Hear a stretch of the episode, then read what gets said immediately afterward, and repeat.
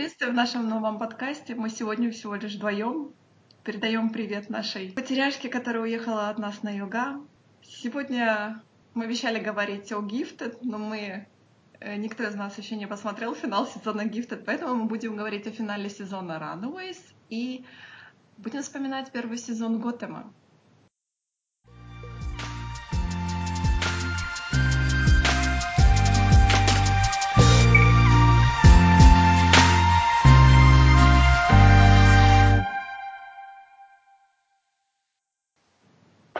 Да, нам очень жаль, что Мэй на этой неделе с нами нет. Мэй, привет. Мы передаем его, поскольку мы знаем, ты единственный наш слушатель на этой неделе. Так что нам не жалко. Да, нам не жалко. Надеюсь, тебе хорошо отдохнет за, за этот уикенд на югах. Как я сказала, финал Gifted мы еще не посмотрели, но мы посмотрели финал Runaways. И самый главный спойлер, они сбежали. Ну, а теперь про Готэм поговорим, да, я так понимаю? Нет, ну подожди, почему сразу про Готэм? Подожди, подожди, мы поговорим сначала про Runaways. Готэм мы остановили Мне кажется, мы, мы уже дали все ну, ответы на все вопросы, которые были у людей, которые не смотрят сериал. А людей, которые смотрят сериал, все меньше и меньше, и вопросов у них, я думаю, тоже не особо много. Ну почему? Вот все-таки вы меня гнобили, что, мол, родители такие плохие, такие плохие. И все равно ну, я не могу вот э, плохо отзываться о родителях. Они не такие плохие, как мне говорили. Подумаешь, 15, 15 детей убили. Ерунда. Ну... Зато о своих детях думают. Да, зато они о своих детях думают. Зато самый главный злодей, как всегда, Джона. Ужасная тайна открылась по поводу старшей сестры Минору как я говорила. И это тоже, да, никак не связано с родителями и их нехорошестью? Ну, я не знаю. Ну, как бы, что тут говорить? Как мы в прошлом подкасте говорили о том, что о том, какое возмущение у меня вызывает, например, сейчас в данный момент персона Фрэнка. Да. Ну, ну, то же самое Лесли, как бы она была как-то меньше, потому что она такая была вся загадочная, она такая ходила, типа, мол, я тут первый человек. Э, перша краля на нашому селі. На селі? Да, да. И она вся такая загадочная ходила, и, ну, не было никакого, естественно, доверия к ней. То есть, как они... Мне, мне очень интересно, такая фраза была, которая, наверное, суммировала мои отношения, как, по-моему, Йорки сказали, что, мол, мы все э, подозревали Тину Минору, но, оказывается, надо было смотреть в другую сторону. Да, не того человека ненавидели. Да, ну то есть у меня то же самое было. Как бы у меня было такое отношение к Тине Минору, как оказалось, она не тот человек, который, точнее, она не первый человек, которого надо ненавидеть в этой всей ячейке. Компашка? Да, компашки. Компашка это лучшее слово, да, чем ячейка. Ну, то есть ты ругаешь родителей, но при этом говоришь, давайте не будем ругать родителей. Я не могу ругать родителей, потому что все-таки это родители.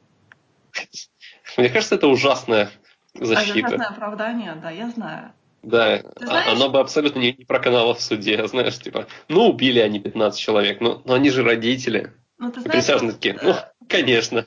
Говорит, ты знаешь, что в суде, кстати, ты, по-моему, не можешь давать показания против своих родственников. Мне кажется, такое что-то есть. Я знаю точно по поводу э, мужа и жены. Ну, по, по поводу остальных членов семьи не могу сказать. Ну, у меня просто довольно-таки странные отношения э, в прошлом были с моим отцом. То есть у нас были такие моменты, когда мы, например, с ним крупно ссорились по какой-то ужасной мелочи, и мы с ним буквально два раза, почти мы целый год с ним не общались.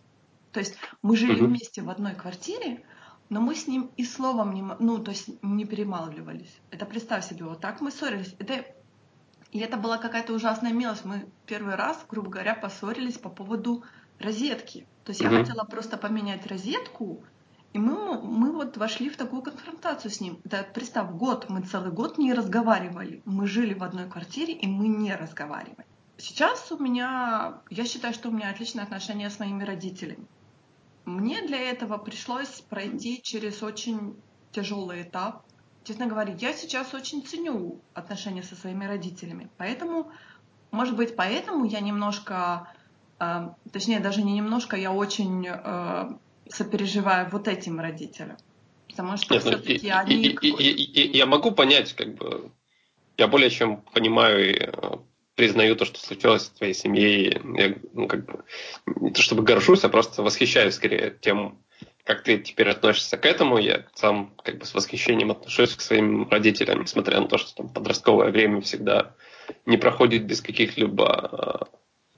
Э, почему-то первое слово, которое приходит на ум, это украинское суперечек, ну, допустим и без каких-либо споров и разногласий. Но, тем не менее, в конце концов в какой-то момент приходишь или не приходишь к выводу о том, что это родители, которые подарили тебе жизнь, заботились и прочее, и прочее. Я видел множество э, семей, в которых отношения с родителями было ужасным. Или потому что дети были э, какими-то зазнавшимися особями, или потому что родители были из тех э, людей, которых можно причислить к так называемым энергетическим вампирам, которые просто восхищаются и любят, когда вокруг них э, творится хаос и безумие, они искусственно его создают в пределах своей собственной семьи только с целью того, чтобы в конце выйти победителем, который решит проблему, которая как бы, была начата ими самими, просто для того, чтобы как-то подпитать свою жизненную энергию абсолютно мерзкую и негативную. И это заставляет как бы, ценить то, что есть у тебя в семье, твои здоровые отношения с родителями еще сильнее и сильнее, и это заставляет тебя, в принципе, любить не только родителей, но всю твою семью, всех твоих родственников и друзей сильнее, потому что ты знаешь, что здесь, э, несмотря на все разногласия, в конце концов, вы преданы друг другу, вы не, ну, не, не предаете друг друга, вы доверяете, и всегда приходите, в конце концов, друг другу на помощь, но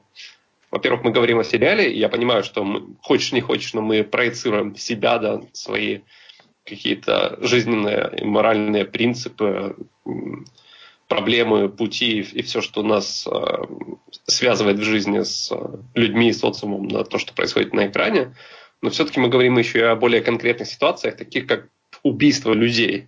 И мне, в принципе, довольно трудно оправдать убийство людей, независимо от того, для, для семьи это делается или там, для какого-то большего блага для мира во всем мире, условно говоря. Но здесь же, как бы, в принципе, нет никакого оправдания, как мне кажется, этим людям. Ну, мне кажется, еще тут такой момент, что все-таки существует вот этот элемент шантажа. А со стороны Джона родителей? Да. То есть, понимаешь, может быть... То есть, помнишь, в последней серии они с таким удовольствием они говорят, все, мы не связаны с Джоной, слава богу. То есть, все, мы типа не имеем никакого отношения к нему, мы как бы отошли от этого. И они это с облегчением говорят таким, что мы... Да, но они это говорят только, только после того, как э, что-то коснулось их собственных детей. Поскольку до этого они никогда, ну там, было одна-две семьи, у которых были проблемы с тем, что они делают, и с тем, что они связаны с Джоной и собраниями, в принципе. Все остальные, как бы, не сильно-то и возражали. То есть пока это тебя лично не касается, их все устраивает. Ну, как бы, убиваем и убиваем не наших же детей. И это лицемерие. Ну, это да, лицемерие. Но вот видишь, они как бы... Тут у нас уже пошло как бы будет два у нас, я так понимаю, что в следующем сезоне у нас будет два пути, то есть дети убежали, у них будет своя сюжетная линия, но у нас... Ну да, в то время как родители будут противостоять да. Джоне. Да, как бы дети будут уверены в том, что Э, детей же там обвинили в убийстве, да? Ну, для того, чтобы обезопасить их, да. Да.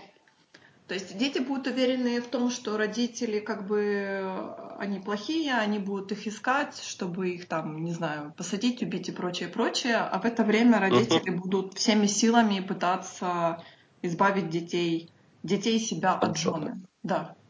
Ну да, это, это такой тоже интересный будет, мне кажется, конфликт в будущем, потому что мы не знаем, будет ли возможность обелить, например, родителей себя в, в глазах детей.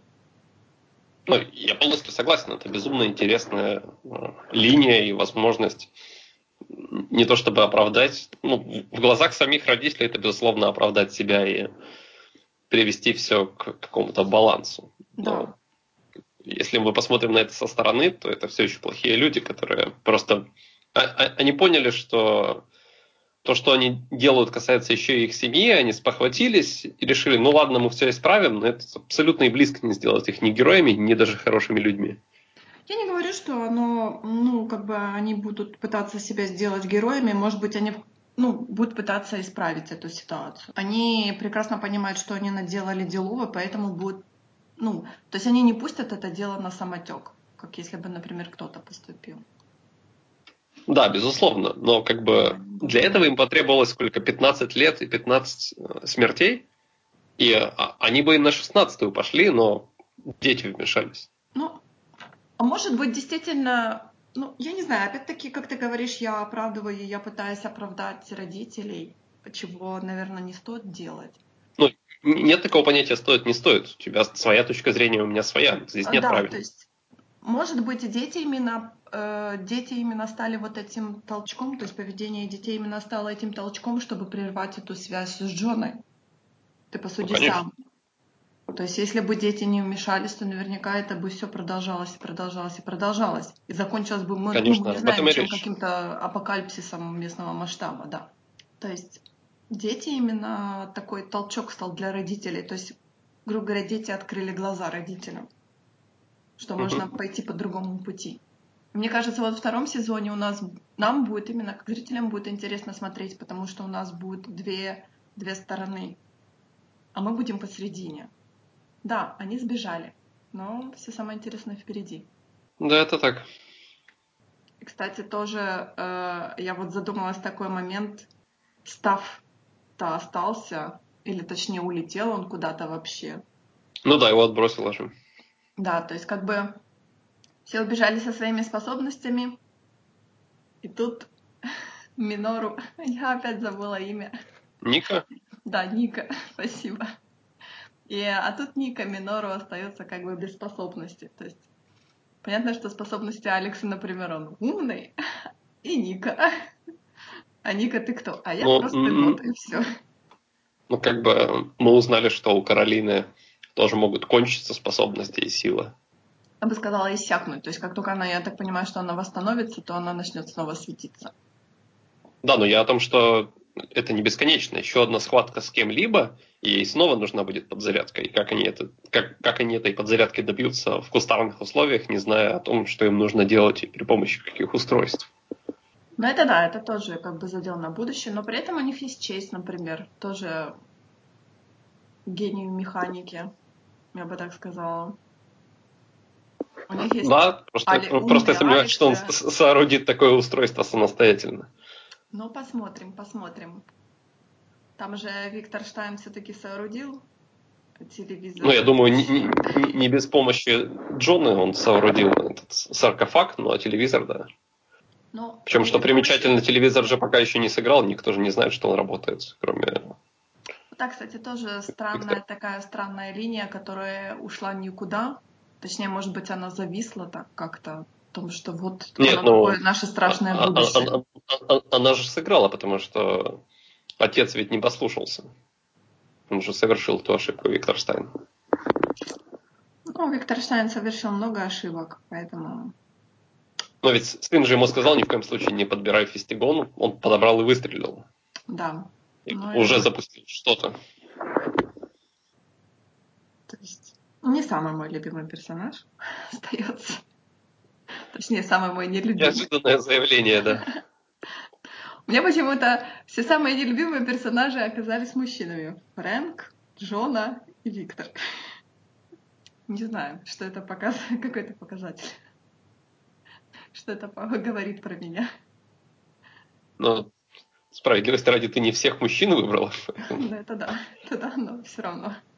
Значит что, ждем, ждем второго сезона который угу. обещает быть интересным. Ну, не менее интересным, да, чем первый. Да, не менее интересным. Как говорится, для всех интересующих, да, они убежали. Да, они убежали после первого сезона, а не в начале первой серии. Ну, что поделать. Нам так и нравится. Ну да, как бы. Зато у них есть мотивация. В принципе, у них есть мотивация. Мы, мы знаем, какие их родители, мы знаем, какие у них отношения с ними мы понимаем, почему они не убежали сразу. Это было бы, мне кажется, очень глупо. просто увидеть, что их родители занимаются чем-то непонятным, сразу бросить все и убежать. С нами сейчас нету Мэй, чтобы она нам сказала, что это все неправда, что это все можно было ну, рассказать за пять минут, первые пять минут. И вообще, о чем вы тут говорите. да, да. Никто не удивится тебя не скажет, а зачем вы вообще смотрите этот ужасный сериал? А, а, как вы можете? Да все ну, можно вот, было вам рассказать за пять минут, а вы тут мусолили 10 серий. Сегодня с нами нет злобного завуча, поэтому я такой смелый могу себе позволить хвалить сериал, который мне нравится. Ну что, ты можешь позволить себе, себе еще раз похвалить другой сериал, который тебе нравится, который ты наконец-то уговорил меня посмотреть. Не прошло и два месяца. Наверное, два с половиной. Не прошло и два месяца. Во-первых, мне кажется, прошло. Во-вторых, я еще в прошлом году тебя просил это посмотреть наконец-то. Наконец-то ты собралась силами и начал смотреть Готэм. Прошлый год закончился всего лишь два, две недели назад. Ты так говоришь, ты вот так громко говоришь в прошлом году, как будто это было там, не знаю, лет десять назад. Но я же не обманываю, это действительно было в прошлом году. Да, это действительно было в прошлом году, но прошлый год вот, вот только-только закончился. Это уже детали. Это оправдание. Ой, детали это оправдание. Хорошо. Давай поговорим о Готэме. Я попробую начать с каких-нибудь простых вопросов из серии «О чем сериал Готэм?» Напиши его вкратце. Ну, как я говорила перед э, нашим подкастом, я не успела досмотреть полностью весь сезон. Мне осталось две серии. Ничего страшного. Две серии самого-самого сладкого, да.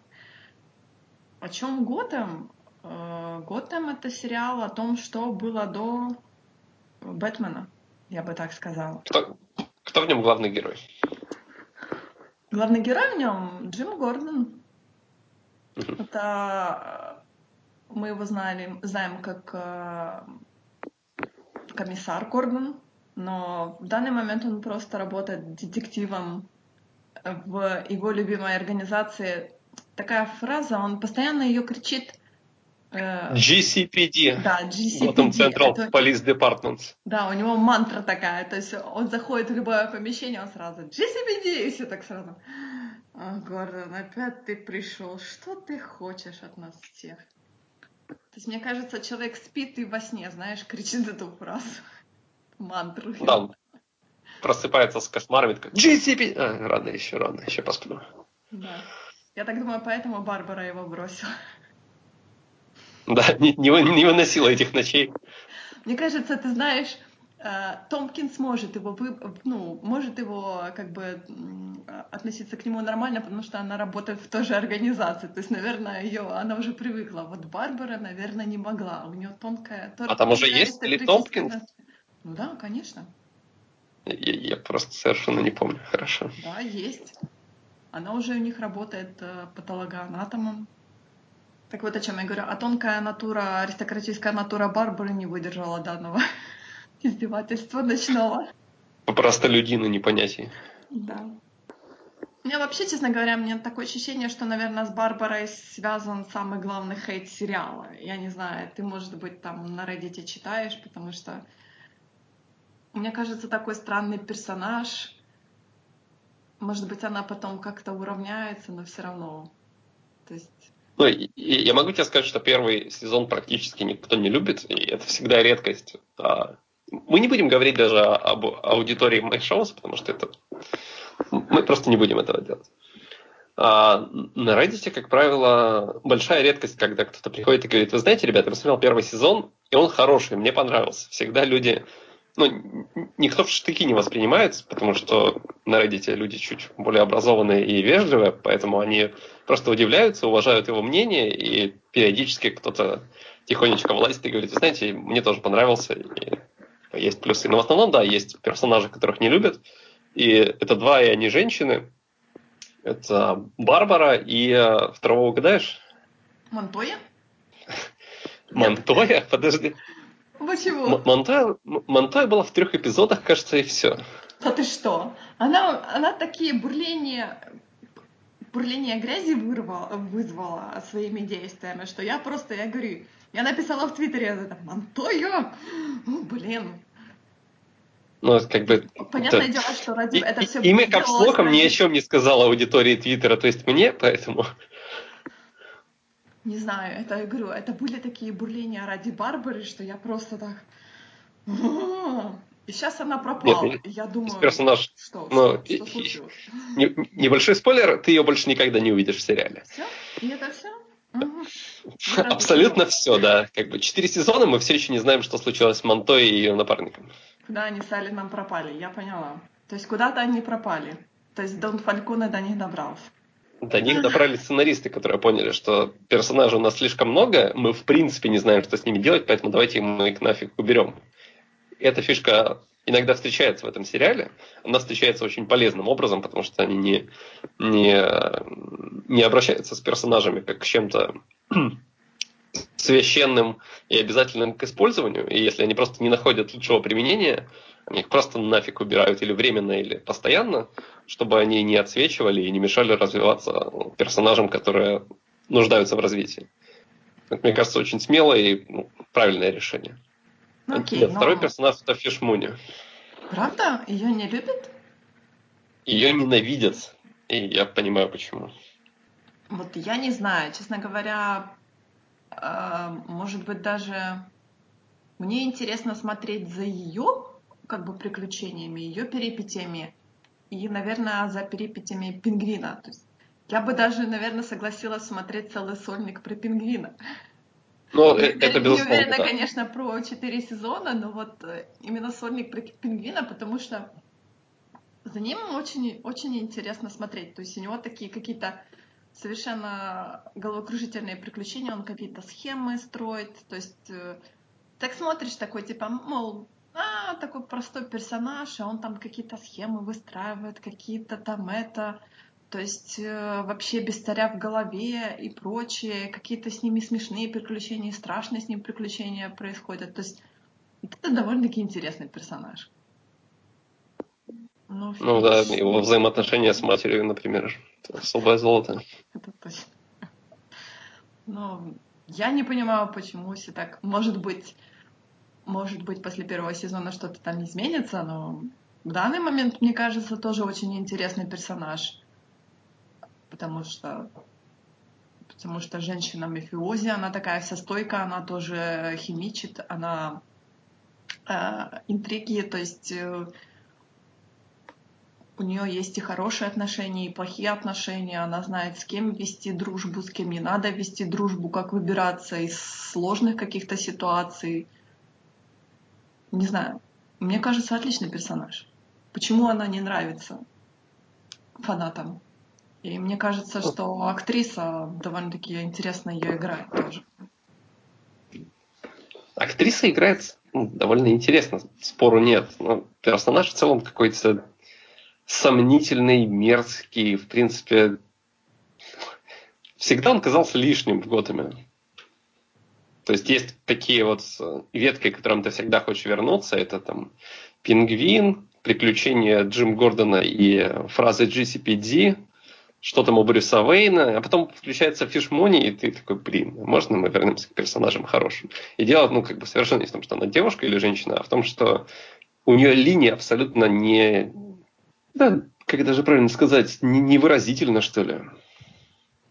Вот видишь, Фишмуни, она как бы, она вот, а, она создала пингвина, грубо говоря. То есть это не просто такой, знаешь, персонаж, который просто он есть и есть. Она вот именно создала пингвина, и он дорос до тех высот именно благодаря ей. Точнее, не благодаря ей, а вопреки ей. То есть он понял, что нужно крутиться в этом, в этом обществе, чтобы тебя просто не подмяли. Мне кажется, что она интересный двигатель именно сюжета. Потому что она повлияла на пингвина, спору нет, она действительно его чуть ли не создала. И если бы не она и отношения, и ее зоркий глаз. Шутку про глаз ты поймешь чуть позже. В отношении пингвина. Я уже дошла до а, да? серии. Да. А, ты, не, ты не помнишь просто... совершенно первый сезон. Я совершенно не помню, был, был ли это первый или второй сезон, да, поэтому... Меня тебя расстраиваешь. Фу, фу. Поживешь с мою. Тоже забудешь. Ну да, как бы, если бы не она, то вряд ли бы мы увидели пингвина, но то, каким мы его видим, это, конечно, полностью его заслуга. Персонаж, который в дальнейшем смело считается, если не главным, то одним, одним из главных героев. Ну да, но я говорю, то есть она в какой-то мере двигатель прогресса, но я чувствую, что в скором времени ее все-таки каким-то, ну, будут все меньше и меньше про нее говорить, показывать, и, может быть, в дальнейшем там, не знаю, в сезоне втором, может быть, и от нее и избавиться каким-то образом. Почему ты так думаешь? Мне кажется, что все-таки э, либо она должна опять вернуться, потому что, как я говорю, я еще первый сезон смотрела, либо она должна вернуться в Готэм, и у нее будет конфронтация с Доном Фальконе, потому что она все-таки хочет добиться того, она хочет быть владыкой Готэма. Но, как мы знаем, что все-таки Кармин Фальконе у нас глава Готэма. По канону, да? Да, по канону. И я так помню, что, по-моему, Фишмуни совершенно в каноне нету. Это новый персонаж, да? Мне кажется, да, что она была создана именно... Но она, она создана для Готэма, да. Да. То сразу она, говорилось. Она создана как бы, чтобы сбалансировать вот эту э, мафиозную структуру каким-то образом. Чтобы именно было... Ну да.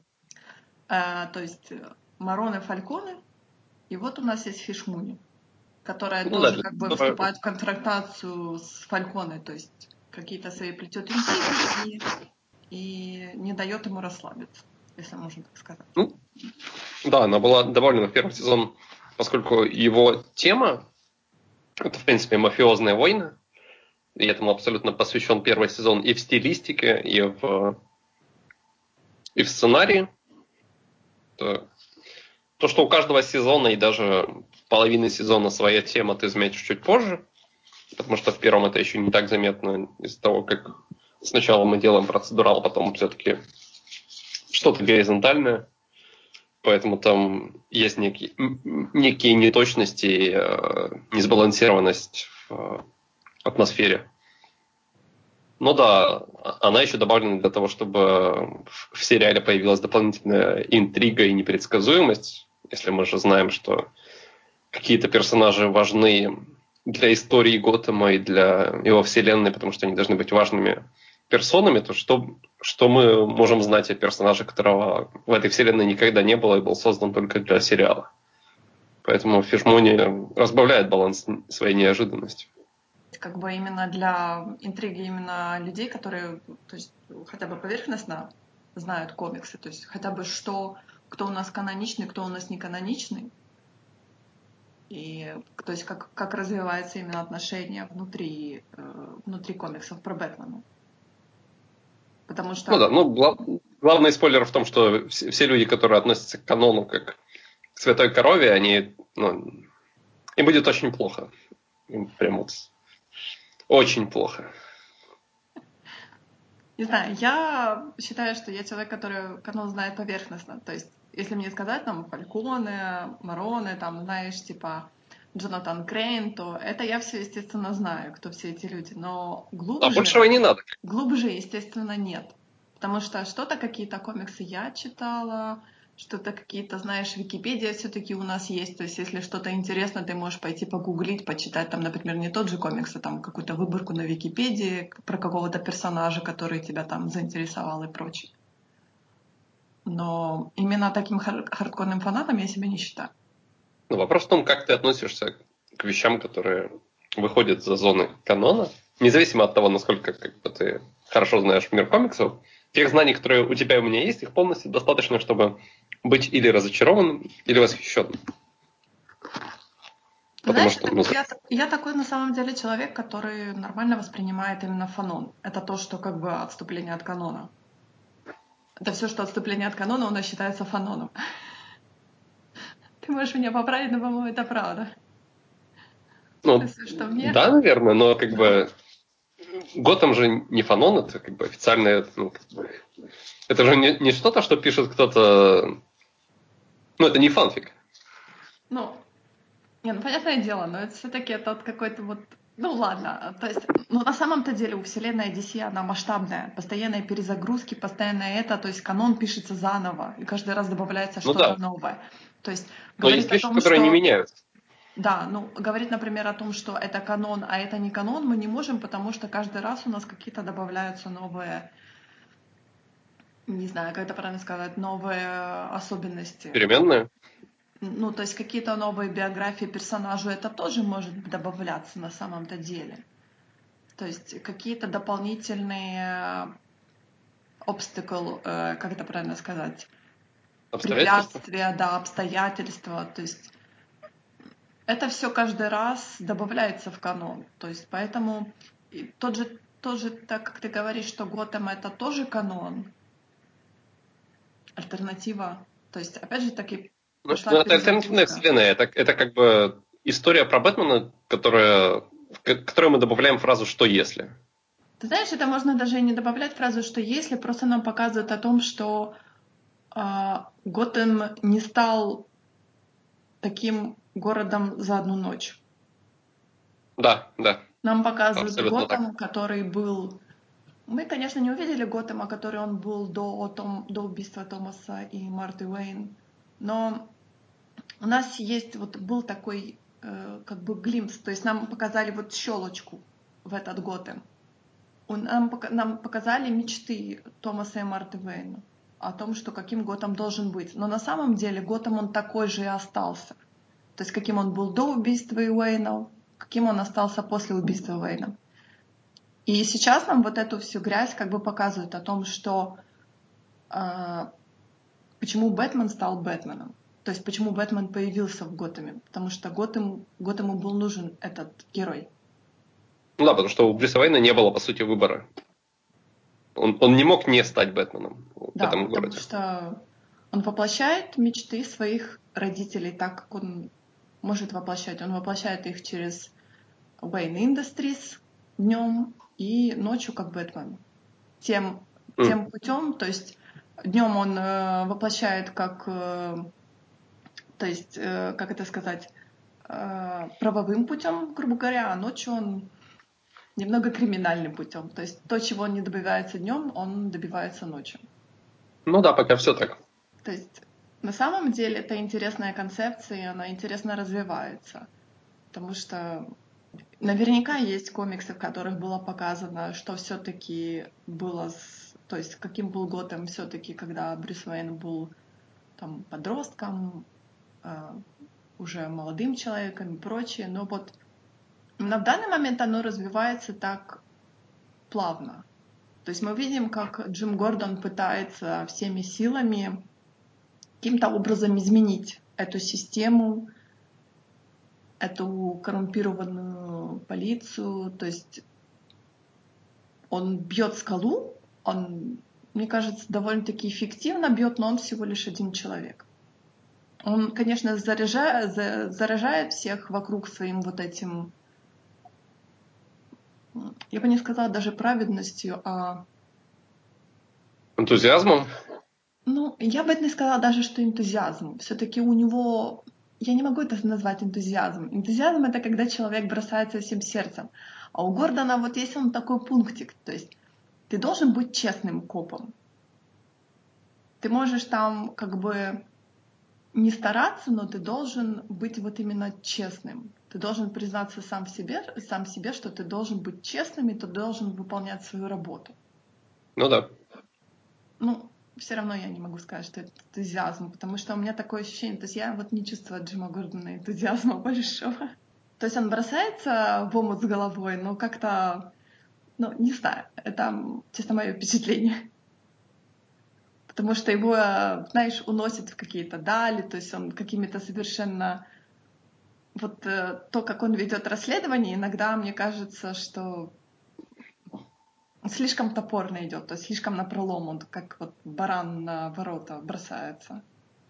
Ну, такие есть. Его, его изначально показывают как человек, который видит только темное и светлое, и он не знает каких-либо коротких путей. Да, ну вот эм, если бы он, например, был немножко гибче, мне кажется, было бы проще ему добиться чего-то там. Но он вечно, он постоянно ему нужна вот эта конфронтация с чем-то, с кем-то. То есть как он сейчас конфронтирует с комиссаром Лоебом постоянно по каждым этим. Понятное дело, что комиссар Лоеб, он коррумпированный насквозь, он там управляет всей полицией, а им управляет Дон Фальконе и прочее, прочее. Но я бы, например, на месте Гордона я бы как-то все-таки вот, не знаю, все-таки как-то гибче все-таки относилась к этому. То есть не так, что вот именно прибегать к комиссару в кабинет и там требовать каких-то, то есть да как-то все слишком Гордону сходит с рук, слишком легко, мне кажется, в какие-то моменты. То есть такой тоже момент сказки, я бы сказала. То есть я, ну, тут, например, безусловно, нам, нам, нам показывают Гордона как некого не знаю, мечтателя, который не видит другого пути, которого действительно заносит, но в этом и заключается прелесть Готэма, что он, он заставляет людей меняться, и они как бы не сразу могут и, и понять, что, что они уже не думают так, как раньше, что они стали лучше или хуже, и что они развились вместе с городом, потому что город – главный герой сериала. Да, город главный, главный герой сериала, и все, что происходит в городе, оно имеет свой отпечаток на людях. То есть все эти негативы, которые там происходят, оно все. Чего стоит тот же, те же пару эпизодов в Археме, тоже полный ужас, на который ты смотришь и думаешь, и это в будущем станет вот той тюрьмой для опасных преступников, которая будет держать там Джокеров, э, Бейнов и прочих. И ты так, вот это разваливающаяся халабуда с вот этим директором, который на все закрывает глаза и кричит просто потому, что просто потому, что человек ему не нравится, ну, как-то странно все это. Но а как тебе отношения Гордона с Харви? Интересные отношения Гордона с Харви, но было понятно, что у них будут хорошие отношения все-таки. Я не знаю, может быть, это действительно изменится в будущем, но Понимаешь, у Гордона он такой, мне кажется, вот как ты сказал, он, э, точнее, как я сказала, он заражает людей своим вот этим э, отношением. Мне кажется, Харви он был такой индифферентный, и он, Гордон действительно его каким-то образом заразил вот этим. Он показал, наверное, своим примером, что можно сделать по-другому. То есть можно пойти по другому пути. Быть более честным. Может быть, не с окружающими, а с самим собой. И что Харви, мне кажется, он и пытается делать, старается всеми силами. Ну, по крайней мере, он уже не так бьет подозреваемых, как это было в первых сериях. Избивает почти. И, кстати, даже я помню в первых сериях, когда когда уводили там какого-то подозреваемого, постоянно бить и э, Гордон так, э, вот именно он насыпал себя внутренними фейспалмами, типа, чуваки, неужели нельзя по-другому как-то этот момент решить? То есть у него был такой именно стыд на лице написано, что, мол, ну, есть же какие-то другие методы, зачем избивать людей просто потому, что они подозреваемы. Опять-таки у меня, кстати, есть вопрос такой очень э, я так понимаю, что Гордон все-таки с Готэма, потому что он говорит, что его отец тут служил. Но при этом зачастую у него возникают вопросы какие-то по городу вообще. Нет, он же приезжий. Он приезжий? Мне казалось, что я... Э, ну, то есть я помню, что он по канону приезжий, но э, мне казалось, что... То есть такое ощущение, что все знают его отца. То есть все полицейские, там комиссар тоже знает его отца и прочее. Э, я все-таки думала, что он какой-то местный, то есть, может быть, он куда-то уезжал, потом приехал.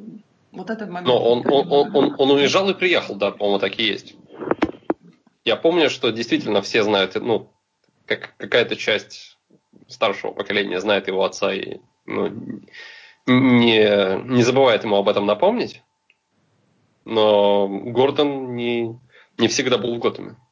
Ну вот это тоже меня немножко напрягает, потому что когда что-то происходит, и Харви так ему рассказывает, и Гордон такой стоит, типа, да, правда? Потому что даже вот это сейчас идет линия с маньяком, и там какие-то ему про забегаловочки, кафешечки рассказывают, он с таким видом. Я вот тоже меня немножко напрягает. Я каждый раз думаю, так ты все-таки местный или не местный? Джим, дорогой? Откуда ты вообще? Ну и к тому же про забегаловочки явно знает лучше Харви. Ну, как только оказалось, потому что, что он знает, за, завсегдатай. Ну, э, ну, Харви-то да. Харви он такой тип копа, который знает, мне кажется, всех и вся.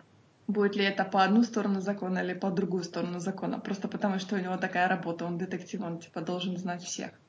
Чтобы в какой-то ну, не момент... потому что даже, даже работа а личность, он же в каких он отношениях с Вишмуни?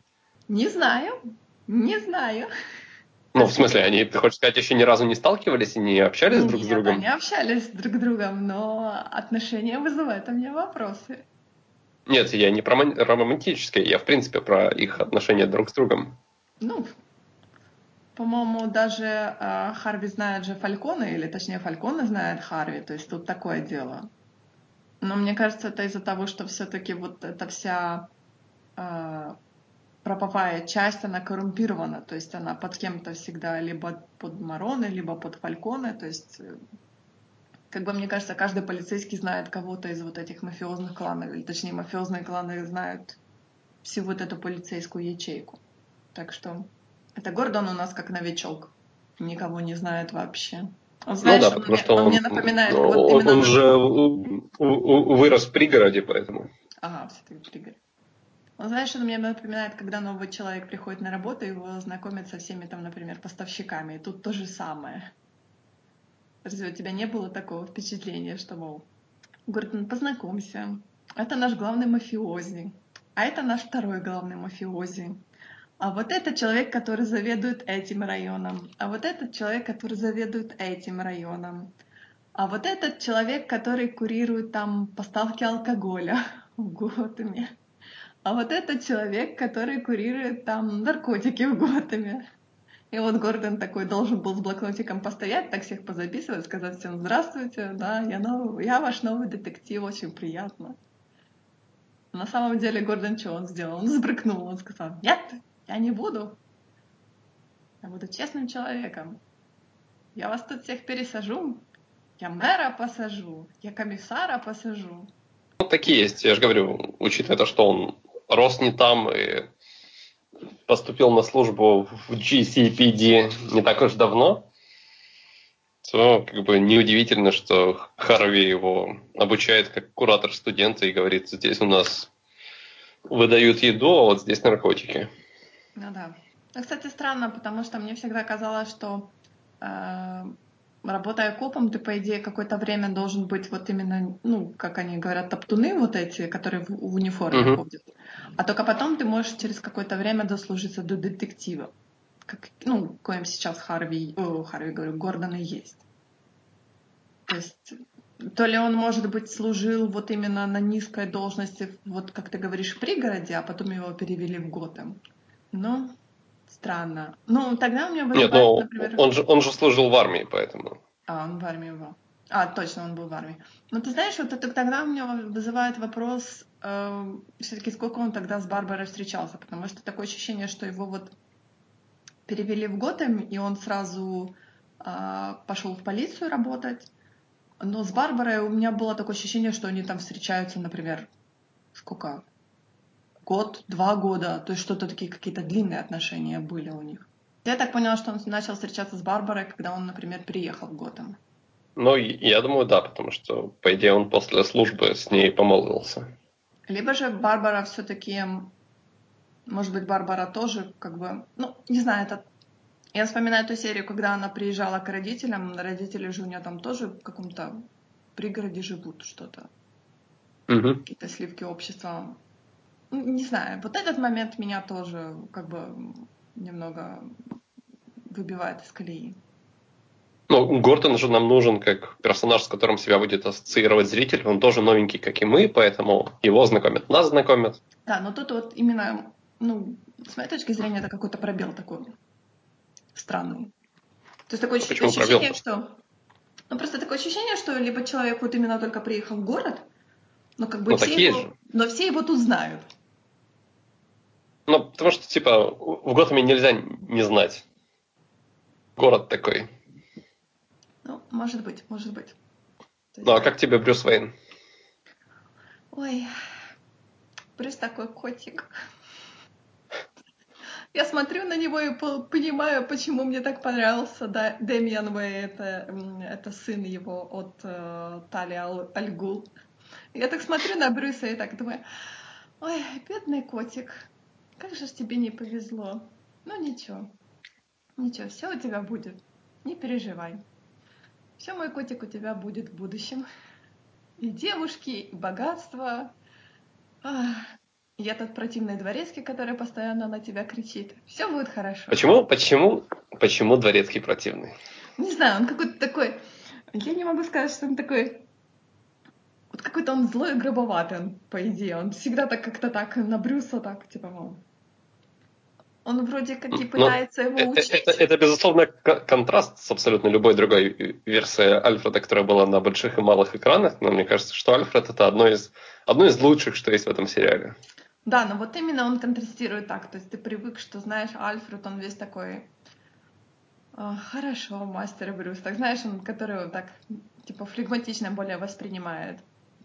Но при этом мы знаем ту эм, ту сторону Альфреда, который, извини меня, побил Супермена, и который с шотганом там постоянно помогает тоже Брюсу Уэйну, то есть, да, это есть такой момент.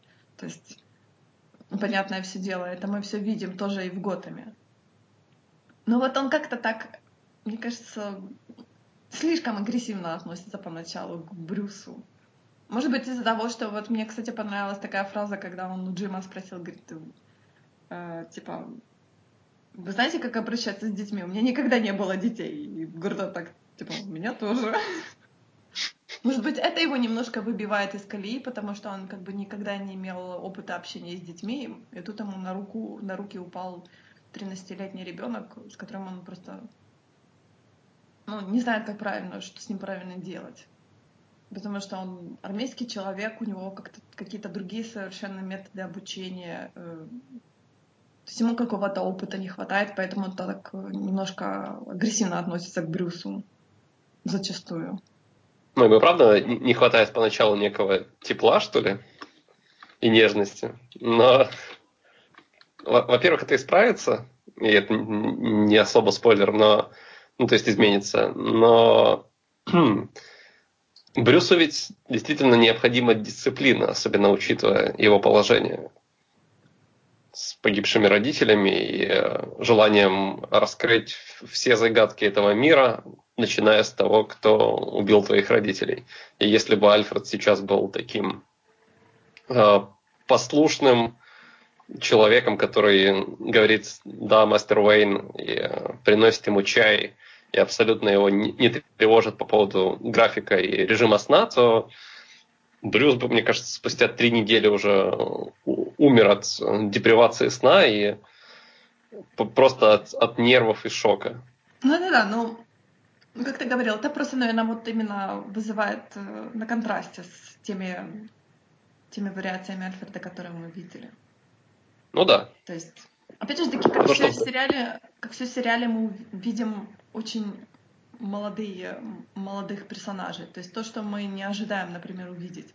Потому что зачастую ты смотришь на персонажей постарше, и ты пытаешься понять, э, есть ли этот персонаж в каноне, там, например.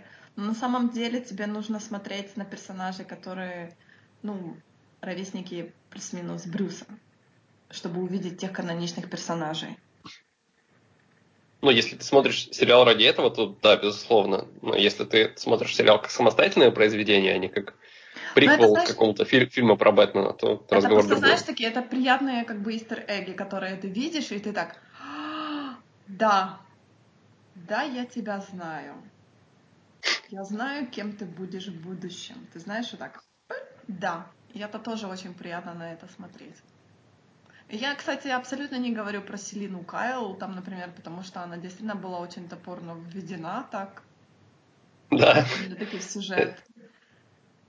И опять же таки, я даже не говорю про Харви Дента, который был тоже топорно довольно-таки введен в сюжет. Потому что... Но с, с, с Харви Дентом точно так же, как э, с Монтой. То есть его было много, и он был просто непонятно зачем нужен, его убрали странно, ведь Харви Дент все-таки довольно-таки для Брюса Уэйна значимая фигура. Да, но, но не сейчас. Ну, может быть, действительно для него еще время не пришло. То есть нам показали о том, что да, вот смотрите, вот у нас есть Харви Дент. То есть все окей, фанаты, успокойтесь, вот он Харви, есть он. Но как бы тоже персонаж начинает, начинается с того, что он проповедует малолетнему преступнику. Я смотрю так думаю, неужели это Харви? Он потом достает монетку, я так думаю, блин, это Харви. Как вы могли? То есть вот именно такие, знаешь, истереги, которые на тебя вываливаются, ты так не ожидаешь и думаешь, ну вот зачем вы это сделали? То же самое с Крейнами. Ну, с Крейнами как раз-таки гораздо лучше. Это же первый раз, когда они сделали э, арку в два эпизода. Ну да. Потому что я так смотрела, я так... Я помню эту фамилию. Я, а я не помню, я не помню имя. Я смотрела на старшего Крейна и думала, неужели ты будешь пугалом? Но ты не можешь быть пугалом, ты какой-то слишком старый. И потом я поняла, что нужно смотреть все-таки на сына, на его сына. Опять же таки старшего Крейна играл кто? Играл чернокнижник. То есть тоже актер, который играл, точнее, чернокнижника, я говорюсь. То есть тоже ты так смотришь и думаешь, все эти люди, я вас всех знаю. Тоже, опять же таки, как а, вспоминая тот же невспоминаемый Ривердейл, ты смотришь на старший каст, и ты думаешь, да-да-да-да-да, я знаю, я вас всех знаю. И как же, э, как я писала, кстати, в Твиттере тоже, например, актриса, которая играет Барбару Кейн, мне очень напоминает Дину Мейерс, э, точнее Мейер. Это э, актриса, которая играла Барбару Бэтгерл в сериале Birds of Prey. Я не знаю, смотрел ли ты? Нет, я не смотрел, но я знаю о нем, да. Не смотри.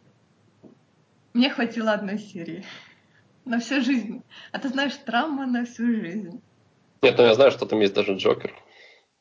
Я не знаю, что там есть Джокер, но мне случайно по телевизору попала серия, где а, птички дрались под музыку тату. Я говорю, это меня травма на всю жизнь случилась у меня. Я не сомневаюсь, да. Да. Но на самом деле просто я связала эти моменты, потому что Дину Мейер я знаю по Звездному десанту. Это тот фильм, который я тоже нежно люблю. Наша любимая нежная пропаганда от Вольгана Петерсона. Но актриса действительно очень похожа на Дину. То есть я не знаю, это было специально так сделано или это просто так совпало. По этому поводу я не подскажу тебе. Вот-вот. Можем также поговорить, например, про довольно крепотного персонажа, которым себя представляет Нигма. Ну да, ну, кстати, заканчивая тему, отношения Брюса и Альфреда это вот их броманс. Я, я не помню, насколько хорошо он вырисован к финалу сезона. Ну, к финалу будет явно лучше уже. Но вот в дальнейшем это, это один из тех моментов, которые ты хочешь видеть чаще и больше. Это как отношения Харви и Гордона. И когда ты видишь на экране комбо из трех или даже четырех персонажей, это всегда Харви, Альфред, Гордон. Вот когда они втроем, это просто золото, и когда еще иногда к ним добавляется э, Люциус Фокс, становится еще лучше. Ну, Люциуса пока нету, я так понимаю, что он во втором сезоне угу. только появится. Так что я ожидаю. Не, у них действительно и у Харви, и у Гордона очень хорошая, вот именно они хорошо сработались. То есть, может быть, поначалу у них были притирки, но мне кажется, они буквально там 5-10 минут, и у них все, у них же пошло, мы хорошо сработались, отлично. Суть в том, что в это веришь. То есть ты видишь придирки, видишь, как они не подходят друг к другу, потому что один правильный, а другой пьяница. Но ты, ты все равно понимаешь, что это типа реальная ситуация, живые люди, которым некомфортно, но у которых нет выбора, и они скорее все-таки за то, чтобы садить преступников и поддерживать какой-то покой, чтобы у тебя просто голова с утра не болела. И поэтому они работают вместе, и из этого получается что-то очень интересное. Мне нравится, как знаешь, Гордон такой, типа, мол, э, ну вот как сейчас вот это дело с серийным убийцем, угу. и что Харви ему говорит, ну, нет, я не буду. Ну вот я тут составил список адресов, нет, я не буду. Все, Харви, собирайся. Я не пойду. Нет, Харви, все. Я решил, мы идем. Ну, хорошо. мы идем. Типа, ладно, поговорил. Такой, типа, я не буду, я не буду заниматься этим делом. Нет, я не буду. Ну хорошо, уговорил, все, все, идем, идем занимаемся. Все, ну, отлично. Да, моменты, когда Харви появляется в самый последний эпизод, когда уже когда уже ты думаешь, что все, для, все кончено для Гордона, и когда он уже сам опустил руки, появляется Харви и такой говорит, ну блин, я тут такой рыцарь на белом коне, поэтому давай, принцесса, будем спасать мир. Ничего вы без меня не можете делать. Мне кажется, ты знаешь, был тоже момент с вот этими корпоративными э, играми на выбывание. Может быть, ты помнишь такой?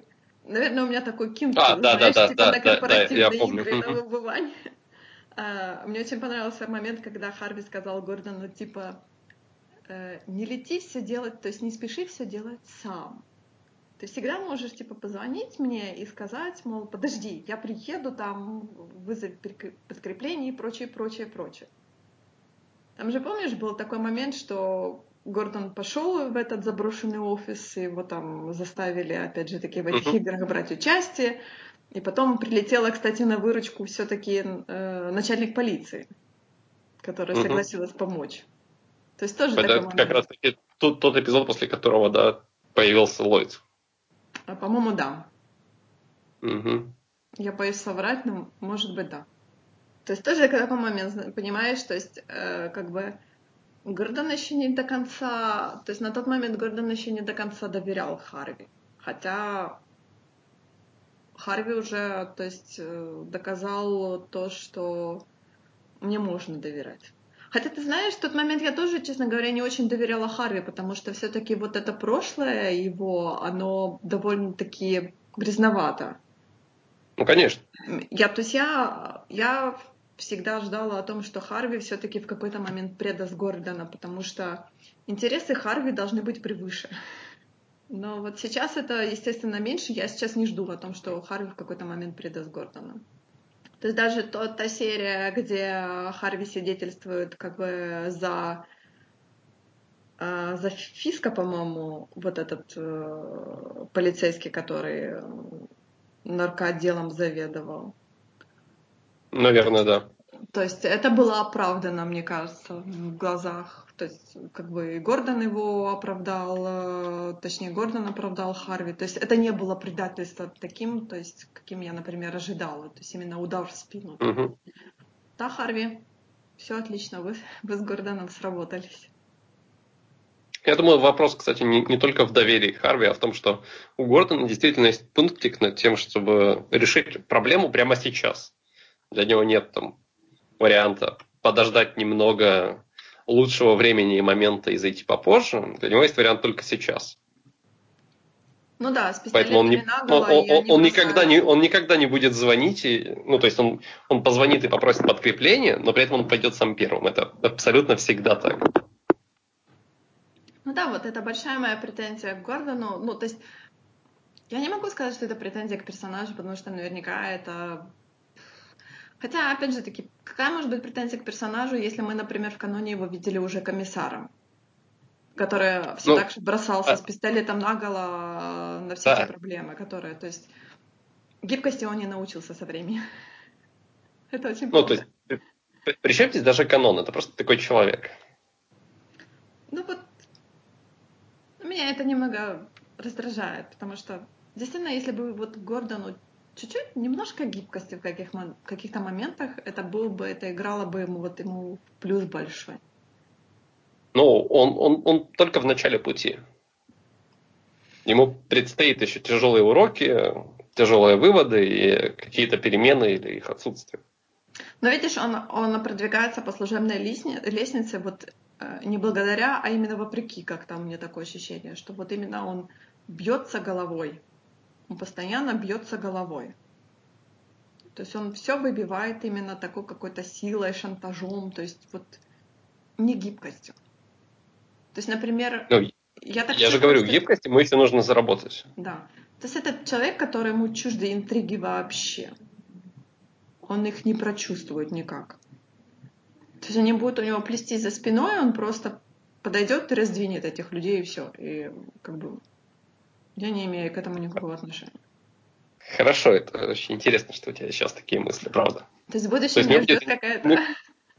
Нет, я, я абсолютно не говорю, подтвердится это или опровергнется, потому что, ну, как бы, я думаю, ты уже даже до финала можешь понять, что Готэм может повернуть абсолютно когда угодно и куда угодно. Ему абсолютно плевать на канон, на все ожидания, на всех персонажей, которые они показали до этого. Они их могут убить, перестроить, сделать абсолютно другими, поменять абсолютно сюжетную линию, сделать, э, э, превратить атмосферу сериала из э, детектива в какой-нибудь психоделический триллер. Я не говорю, что это будет, но может быть это будет. И поэтому мне гораздо интереснее будет вести с тобой разговор на протяжении нескольких сезонов и спрашивать тебя постоянно практически одни и те же вопросы и наблюдать за тем, как меняются или не меняются твои ответы. Окей, хорошо. Ты меня Поэтому и для, и для тебя это тоже будет, кстати, очень интересно, даже потом переслушивать подкасты и говорить, что типа, вот Готэм это сериал о том-то и том-то, главный персонаж такой-то и такой-то, Джим Гордон такой-то и такой-то. Потом будешь вспоминать, такая серьезная. Окей, ты меня заинтриговал и испугал, испугал одновременно. Ну, это хорошо. Ты, кстати, постоянно говорил о том, что первый сезон, он такой не очень и прочее, прочее. На самом деле... Я говорю о том, что первая половина не очень. Ты знаешь, даже первая половина была довольно-таки очень. Ну, как по мне. Ну, возможно, Очень потому что, во-первых, у тебя был низкий, низкая планка, ну, типа, потому что, в принципе, годом никто не любит, только я тут один такой нашелся. А во-вторых, ну, потому что я тоже говорил, что жди плохого. И вторая, еще, еще, одна, еще один вариант, почему, мне кажется, потому что ты смотришь его залпом. Ну, кстати, может быть, да, да действительно, если бы он шел э, там каждую неделю, то, может быть, Потому что я, я, я смотрел с, с первого эпизода каждую неделю, поэтому у меня другое восприятие. Но я хочу сказать, ты знаешь, самый главный недостаток данного сериала — это его длина, длина сезона. 22 серии! Это просто ужас! Кто такое ну, просто да. подтвердил? Зачем? Нет? Я не понимаю. Это ужасно. Это ужасно. Ну, дальше будет интереснее, потому что, я же говорю, сезон будет дробиться на отдельные истории, поэтому ты их можешь спокойно воспринимать как два сезона. Ну, мне, кстати, тоже нравится тот момент, когда каждая серия это отдельная, отдельная своя сюжетная, сюжетное повествование. То есть есть какая-то общая сюжетная нить, которая тянется через весь э, сериал. Но вот каждая угу. серия это какое-то свое отдельное, отдельное расследование, грубо говоря, если можно так сказать. То есть это мне тоже да, но, я, но при этом я не могу сказать, что это процедурал. Нет, конечно, нет. Это сложно назвать процедуралом. Потому что тут нету такого типа размышления, какие-то сбора улик, потому что так, Гордон сидит так. Мне пришла мысль в голову, то есть наоборот, в голову мысля. Или там Нигма подошел и сказал, а вот я... Ну, сначала он, конечно, выдал свою загадку, а потом так типа, а вот я там нашел какую-то там такую фигню интересную. А, точно, надо вот нам проверить такую-то, такую-то штуку. Так что... Ну, я, честно говоря, не очень много процедуралов смотрела, чтобы так сказать, но мне кажется, это очень сложно назвать процедуралом. Это такое больше экшен. Ну, в нем гораздо больше... Нет, дело даже не в экшене. Ну, как бы процедуралах тоже может быть экшен. Процедурал же это, это скорее то, как строится история, где каждый эпизод это отдельно взятая э, история, которая и, или практически никак не связана с общей, или общей, ну, в принципе, нет. То есть, как бы потихонечку, мелкими шажочками мы к чему-то приближаемся, а так в целом в этой серии мы расследуем убийство, в этой серии у нас там, наоборот, какой-нибудь медпроцедурал, как какой-нибудь там анатомия Грей. Здесь же гораздо больше сюжета в каждом эпизоде. И несмотря на то, что нам действительно каждый раз рассказывают новую историю, но при этом мы где-то напополам движемся из э, чем-то, что происходит э, в масштабах всего города. Ну, как ты понял, наверное, может быть про Константина. То есть мне нравится, когда у тебя не просто весь сериал это одна большая сюжетная линия. Вот, например, как в тех же Runaways что у тебя одна угу. линия, она тянется на протяжении всего сезона. А когда одна серия, это одна сюжетная линия, одна сюжетная линия, одна сюжетная линия. И вот это мне намного проще воспринимать, по крайней мере, мне именно. Ну, здесь просто линий гораздо больше, поэтому. Ну, то есть я говорю, есть, есть основная сюжетная линия, которая идет через весь сезон, или там, например, через половину сезона, но в каждой серии есть какие-то свои моменты. То есть ты, например, можешь одну серию пропустить, и ты не так много потеряешь. Но в Готэме ты потеряешь. Хорошо, хорошо. А, ты хотел поговорить о криповости Нигмы. Ты что о криповости Нигмы поговорить? Нигма крипы. По-моему, мне кажется, Нигма даже испугал пингвина, когда тот приходил отдавать приглашение на открытие клуба Гордона. Нигма, Нигма так над ним навис, и пингвин так сразу так бочком, бочком, бочком. Это, мне кажется, многого стоит испугать пингвина. Ну, в принципе, да. Ты знаешь, может быть, за Нигмой было бы интересно смотреть, если бы не было вот этого э, элемента флирта с его коллегой, как-то так он так его немножко и жалко, и окорд в тот же момент. И я понимаю, что вот этот элемент флирта, он как-то идет к становлению именно э, Нигмы как Энигмы, то есть как э, mm-hmm. злодея. Потому что я уже дошла до той серии, где он эм, убил ухажера своей коллеги за то, что mm-hmm. тот избивал ее. Точнее, мне кажется... Когда на улице, да? Да, да, да. То есть э, это тот же, тот же момент становления именно персонажа. Ну да, это один из ключевых моментов для него. Да, но просто этот весь флирт, он был такой... И, и как бы э, такой странный, и он и крипый, и, говорю, и какой-то такой неловкий, и прочее, прочее, прочее. То есть все с тобой Нигма такое странное, неловкое и прочее, и какой-то он весь дерганный, и вот именно такой персонаж какой-то, какой-то вызывает и жалость, и, и, и страх, и отвращение, и все одновременно. Но он таким и должен быть, как бы. Это правильные эмоции. Потому что, например, когда мы видим э, того же Джерома, э, который типа Джокер, я так понимаю, что аналог Джокера, то он просто вызывает какой-то э, то есть ты просто на него смотришь и понимаешь, что человек полностью сошедший с катушек. Грубо говоря, он просто вызывает отвращение. Но... Это когда серия про цирк была? Да, про цирк была, где были, кстати, летающие Грейсон, где да, были да, да. родители Дика наконец-то поженились, да, да. слава богу. То есть... Э, ну вот, кстати, как, как тебе сам финал-то этой истории, где Джером хохочет, кажется? Ну вот именно как бы, может быть, мне испортило этот момент то, что я знала, на чье место целится Жиром. Я не могу сказать, что целится Жиром, целят его сценаристы. Ну, типа да, кем он будет. То есть в нем чувствуется вот это джокерство, э, джокерство именно персонажа. Угу. И поэтому, естественно, он как, ну, как Джокер, он вызывает то отвращение. Может быть, если бы я не знала, кто он за персонаж, то было бы намного то есть э, сам вот этот импакт был бы намного массивнее, мне кажется. То есть вот этот э, эмоциональный удар от него был бы намного другой. Ну, то есть другой uh-huh. и более, может быть, более правильный. Потому что так ты смотришь на него, вот ты смотришь на него, я как бы, ну, начинается серия, его показывают, и ты уже так все, извините, ты по-другому его не можешь воспринимать. И это плохой момент, мне кажется. С точки зрения вот именно этот спойлер я бы у себя с головы убрала, чтобы нормально посмотреть mm-hmm. эту серию. То есть мне кажется, что это такой момент, который нельзя спойлерить людям о том, что кто вот этот персонаж. Чтобы люди... Ну, к сожалению, этот момент заспойлерили, заспойлерили да, всему да, интернету. Да, поэтому я не против, я никогда не против спойлеров, но какие-то моменты я бы хотела стереть со своей головы, чтобы просмотреть их именно в первичном восприятии. Ну да, конечно.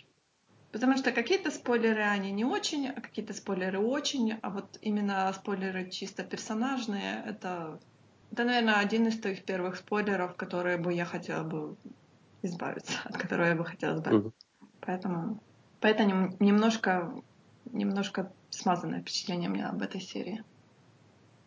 О чем я очень жалею. Но при этом сам же Джером, мне кажется, должен восполнить э, своей игрой и как персонаж сериала, и как персонаж, которого он пытается играть в этом сериале, ну, то есть эту маску. а, они не могут быть испорченными. Они не могут быть испорченными, но для этого э, у меня это все впереди. То есть я так понимаю, что в, первой, в первом сезоне его участие закончилось на этом. То есть одна серия, и все, и он отправлен в Аркхем. Или не в Аркхем, да, да, да наверное, все-таки в Аркхем. То есть да, но да, да, даже этой серии, даже того момента, когда он смеется, и, ну, там же независимо от того, знаешь ты или нет, ну, ты же видишь его игру и, и видишь, как он и что делает. И это не может тебя оставить, ну, как бы без эмоций.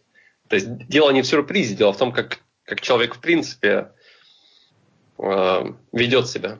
Ну, то есть в нем, ну, как бы в нем проступает Джокер. Это, это вот именно один из тех истерегов, которые, которые ты должен сам вылавливать в сериале. Это те же истереги, которые летающие Грейсоны, тот же Ред Худ, которым-то, по идее, угу. Джокер да, должен да, да. быть. Ну, там, там, там же все сложнее, насколько я понимаю, да, с. Да. То есть... Ну вот серия про красных колпаков, наверное, одна из любимых. Правда? То есть тебе больше да. нравятся такие хейст, э, хейст мотивы? Ну это в принципе довольно неожиданно и не самый избитый на, ну, в телевидении ход. И к тому же вот эта вот вся загадочность и э, поднятый в финале красный колпак, это очень, это очень мило и интересно, когда в одном сериале забывают обо всех, не то чтобы главных персонажах, но просто говорят, мы сейчас просто расскажем вам какую-то левую историю, которая никак ни на что не влияет. А в конце все оказывается совершенно иначе. Ну, не знаю, мне кажется, как только появился этот Red Hood, то есть э, люди, которые хоть минимум знакомы Нет, с каноном, ну, они так уже, угу, ага, мы видим, мы видим, мы это все видим. То есть это такая тоже была серия, вся серия была истерегом таким большим. Ну, конечно, но все равно то, как оно в итоге внутри самой этой банды обернулось, и к чему оно все пришло, это все равно очень неожиданно и интересно. Это, знаешь, мне напомнило серию, я не знаю, может быть, ты смотрел, такой сериал называется «Голод». Там э, Деннис Хоппер был э, рассказчиком. Это просто были именно сборник каких-то страшных историй. И там была серия про а, красную ткань и э, она там как-то то ли была проклята, то ли что-то еще. То есть, э, когда ты из ткани делал какой-то элемент одежды, то там с тобой какие-то там всякие отвратительные mm-hmm. события приключались. И она, опять же таки, кусок красной ткани. То есть красный это, естественно, такой цвет, который он привлекает внимание. Опять ну, же таки, как же тут и с красным колпаком сделано было. То есть черные маски, и тут один красный колпак, который как бы привлекает внимание. Который и который как бы проклят или нет тоже, да. Да, который забирает все внимание на себя. Опять же таки, как помнишь, мы в прошлом, э, в прошлом подкасте говорили о том, как Фрэнк э, из Runaways э, хотел внимания, большого внимания. Тут, тут то же самое, тот да. же момент. Красный колпак получает все внимание и все хотят стал, стать красным колпаком, но красным, колпак, красным колпаком может стать только один человек, что следует за собой цепочку неприятных событий. Вот как бы в этом и прелесть эпизода, в том, что он отвлекается от главных персонажей, он рассказывает нам о людях, которых мы никогда не видели, никогда не знаем, добавляет нам интриги, то, что это все в целом приквел, и мы уже к этому моменту понимаем, что к канону годом относится очень своеобразно, и абсолютно ничто из того, что мы знаем, является каноном, может им в итоге вообще не оказаться. Брюс Уэйн может там погибнуть или не стать Бэтменом, Альфред может, не знаю, переехать в Голландию, и все что угодно может случиться в этом сериале. И тут появляются красные колпаки, да не один, а сразу несколько, и они так переходят друг от друга. Получается такая мифическая история внутри истории, и это добавляет такой же глубины, как как в приквелах э, к Звездным войнам э, рассказ о Дарте Плегасе. Вот примерно такое же впечатление производит этот эпизод на меня. Ну да, как бы он и, и двигает, и не двигает, и, и канонно, и немножко нам канона дали, и не дали, и это такое, то есть сценаристы расла, расслаблялись, забавлялись, я бы даже сказала. Ну да, не расслаблялись, но забавлялись точно. Да забавлялись. По поводу персонажей, э, станут ли они в итоге э, теми каноническими персонажами. То есть, ну, мы видим, на самом деле, тут кого мы только видим? Мы видим э, злодеев только, грубо говоря, пингвина, который уже почти, почти дошел до кондиции того персонажа. Да, но он, он, он же далек от кондиции. Ну, а вот, ну, как бы, нам уже сказали, то есть у него уже есть свой вот этот Элиас пингвин, то есть он уже пингвин. Да, но он же еще и близко не король Готэма. Ну, он к этому стремится. Он молодец. Он, э, ну да, но этого всеми... недостаточно же. Да, но он всеми силами стремится и молодец просто. Например, но вот э, в случае Селина Кайл как-то она как-то не знаю даже, она вроде в какой-то момент и похожа на кошку, и не похожа на кошку. Я так понимаю, что сценаристы и не хотят с нее делать кошку, и вроде и хотят делать с нее кошку. То есть они как-то так тоже их э, они балансируют. Но понятное дело, что 13 лет это слишком как бы... Опять-таки, то же самое с Джокером. Э, пока не будут Бэтмена, не будет кошки. И то же самое, пока не будет Бэтмена, не станет Джокера. То есть все тут должно параллельно развиваться. Как только появится Бэтмен, должна появиться кошка. Но при этом они не то чтобы сильно тянут резину. Они просто показывают, э, каким образом кто-то пришел тому, кем они являются. Что это не такой уж простой путь. Это не просто натянули маску, это не просто упали, сломали ногу и испугались э, летучих мышей. Это не просто упал в воду с кислотой и превратился в злодея. Затем стоит гораздо больше дней, о которых никто не говорит. Ну, сейчас пошла такая, ну, наверное, не, не сейчас. Вот мода на оригины персонажа, это очень интересно, но как бы проблема в том, что оригины персонажам всегда писались тем персонажам, которые у которых были высокие рейтинги. То есть, например, я знаю, что у Джокера, по-моему, до сих пор нету такого оригина, потому что никак не могут решить все-таки, что же это такое Джокер. То есть, есть ну, потому что вся, вся прелесть персонажа считают в том, что у него нет оригина. Да, то есть у него там оригин и то, что он тот человек, который убил э, Уэйнов. Родителей. И, да. Угу. Или он просто мафиози, который в какой-то момент упал в чан с этими кислотами и сошел с ума и стал э, Джокером. Или же он был сумасшедшим и до того, как упасть э, в чан. И... Ну да, или то, что его избивали родители, прочее, прочее, прочее. В том-то да. и прелесть, потому что у него тысяча историй. Кошки тоже какой-то такой оригин постоянно, и то ее обеливает, то не обеливает. Тоже такой момент. Не знаю не знаю. То есть, э, я не знаю, можно ли считать Готэм, например, оригином этих всех персонажей, потому что, как ты говоришь, все-таки это и канон, и в то же время это и не канон. Нет, но а, Готэм это просто самостоятельная история, которая находится вне, вне чего-либо, вне какой-либо вселенной. Она никак не связана ни с комиксами, ни с книгами, ни с э, фильмами или сериалами. Это своя самостоятельная абсолютная история. Точно так же, как вот конце марта будет Криптон, который до этого нам э, рекламировали несколько лет назад как сериал, который находится во вселенной DCEU и рассказывает о дедушке Супермена, что я считал просто одним из худших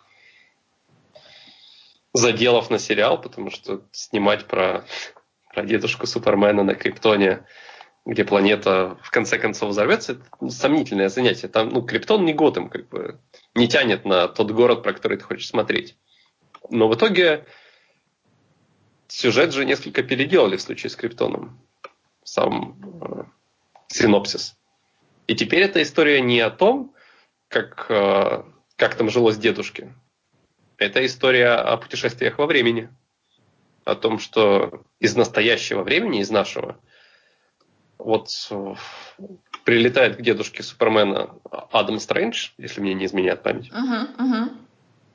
и говорит, что ваш внук станет одним из величайших героев Земли, ну, типа, во всей вселенной. И сейчас к вам летит зло из будущего. И оно ставит под угрозу весь ваш род и появление этого героя в принципе. И вы должны мне помочь, собственно, выжить и спасти ваш криптон. Ну, типа, понятно, что спасти криптон это такое себе, учитывая то, что ему все равно грозит взрыв, но дать родиться своему внуку, грубо говоря. Не, не позволить злодею совершить его план и стереть Супермена с лица Земли навеки. Потому что сейчас именно такой задел. И что вот этот злодей, который должен это все делать, это Брейниак. И, и нам, помимо прочего, ну, понятное дело, разговор идет сейчас о том, что есть планы на 7-8 сезонов, но это планы планами. У Константина тоже планы были. Это дело такое. Но суть в том, что нам говорят, этот сериал находится вообще не связан ни с чем, более того, мы ставим под сомнение, в принципе, появление в нем Супермена когда-либо и Супермена в этой вселенной когда-либо, потому что, ну, потому что мы придумали концепт, в котором Супермен может в принципе не появиться, ну и, и мы как бы особых проблем с этим не испытаем, потому что мы же никак ни с чем не связаны, и нам уже обещают, что в сериале появятся и другие, во-первых, планеты, и э, How Girl, как минимум, ну и еще обещают зеленого фонаря, поэтому это уже звучит гораздо более интересно для меня, чем давайте посмотрим про дедушку Супермена.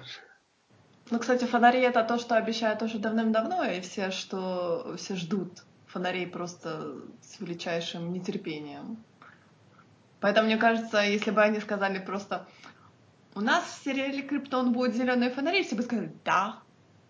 Ну да, но суть в том, что они, видимо, услышали критику, потому что э, от того момента, когда нам сказали, что будет такой Криптон на канале Sci-Fi и, в принципе, замолчали. Про прошло или год, или полтора, и спустя это время они появились и сказали, ну ладно, давайте про путешествие во времени. Ну и когда, когда как бы они купили меня еще на слове про путешествие во времени. Ты любишь путешествия во времени? Ну, да, я считаю, что это вообще, в принципе, лучшее, что случалось с, с каким-либо фикшеном. Да. Но мы не знаем, случилось ли это с человечеством или не случилось. Там-то и прелесть Я надеюсь. Потому что один из моих первых сериалов, в который я влюбился, это «Квантовый скачок». Да-да, я помню этот сериал. Это первый сериал, в который я влюбился, и первый, который разбил мне сердце просто к чертям своим финалом.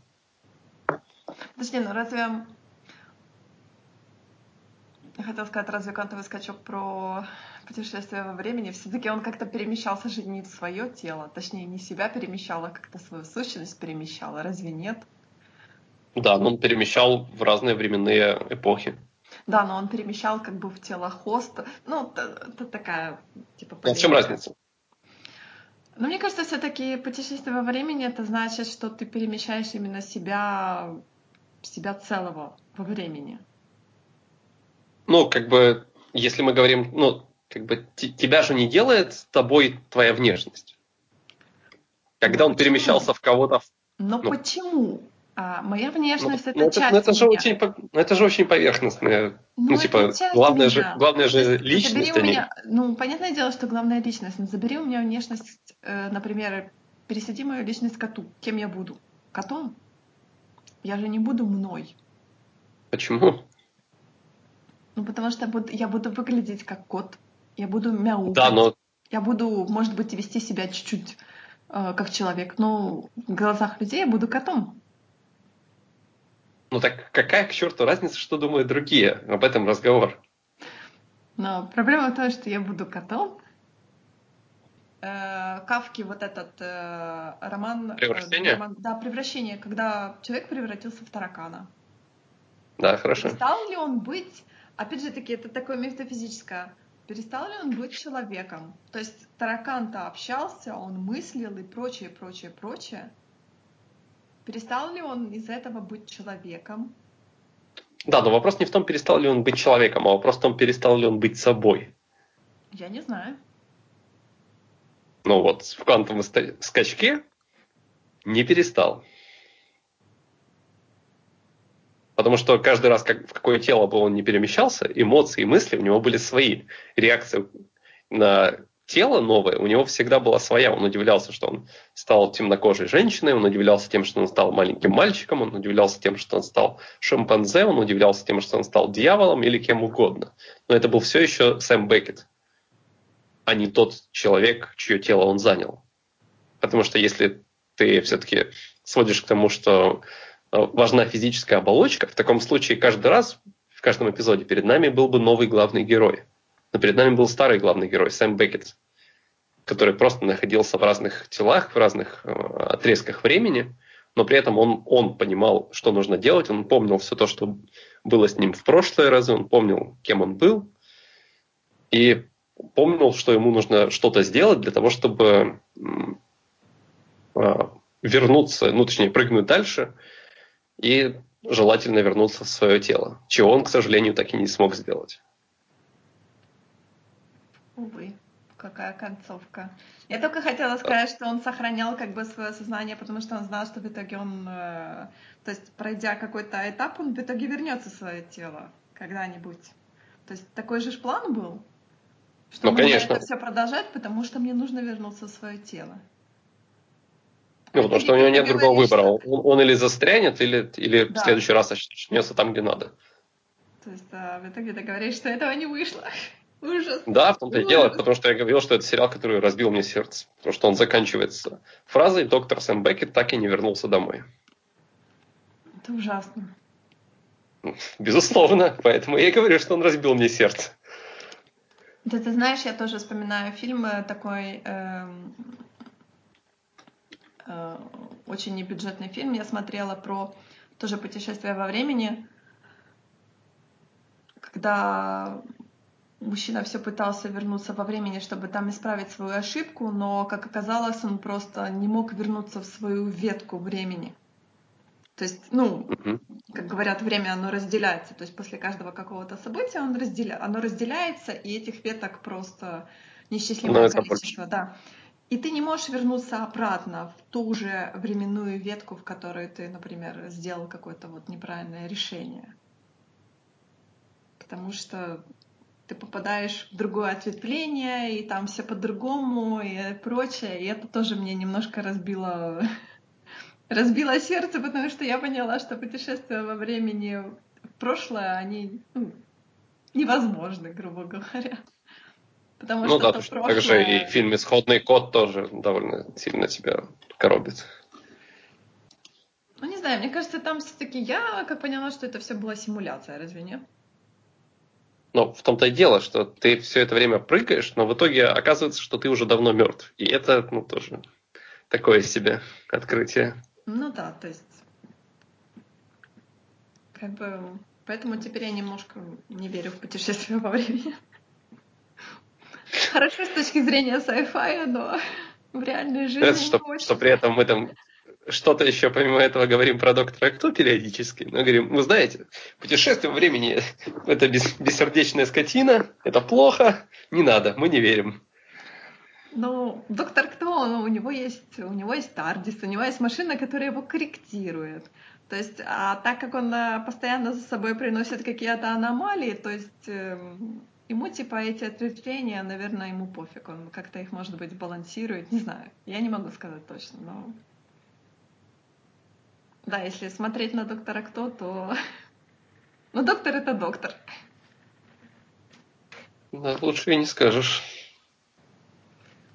И тем более посмотри, например, когда он встречается с какими-то знаменитыми людьми, они в итоге окажутся совершенно не теми персонажами, которые, то есть мы там которые которых их рисует. представляли, да, которых рисует история. То есть совершенно абсолютно угу. не то. Вполне возможно, что, может быть, он э, то есть, подтверждает мою теорию. О том, что путешествия времени невозможно, или о том, что они плохие? Путешествия в про... Путешествие. Я все-таки говорю не путешествие по времени, я говорю путешествие в прошлое. Угу. Но опять-таки, если говорить с чисто теоретической точки зрения, то путешествие в будущее, как бы ты прыгнул, но обратно ты вернуться не можешь. То есть ты застряешь в будущем. То есть обратно вернуться в свою ветку.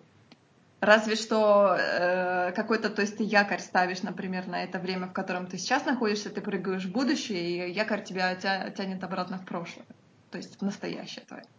Короче, я запутала тебя, я запутала себя, я запутала всех на свете. Ну, вроде бы никого не запутала, но хорошо. О чем мы вообще говорили про путешествия во времени?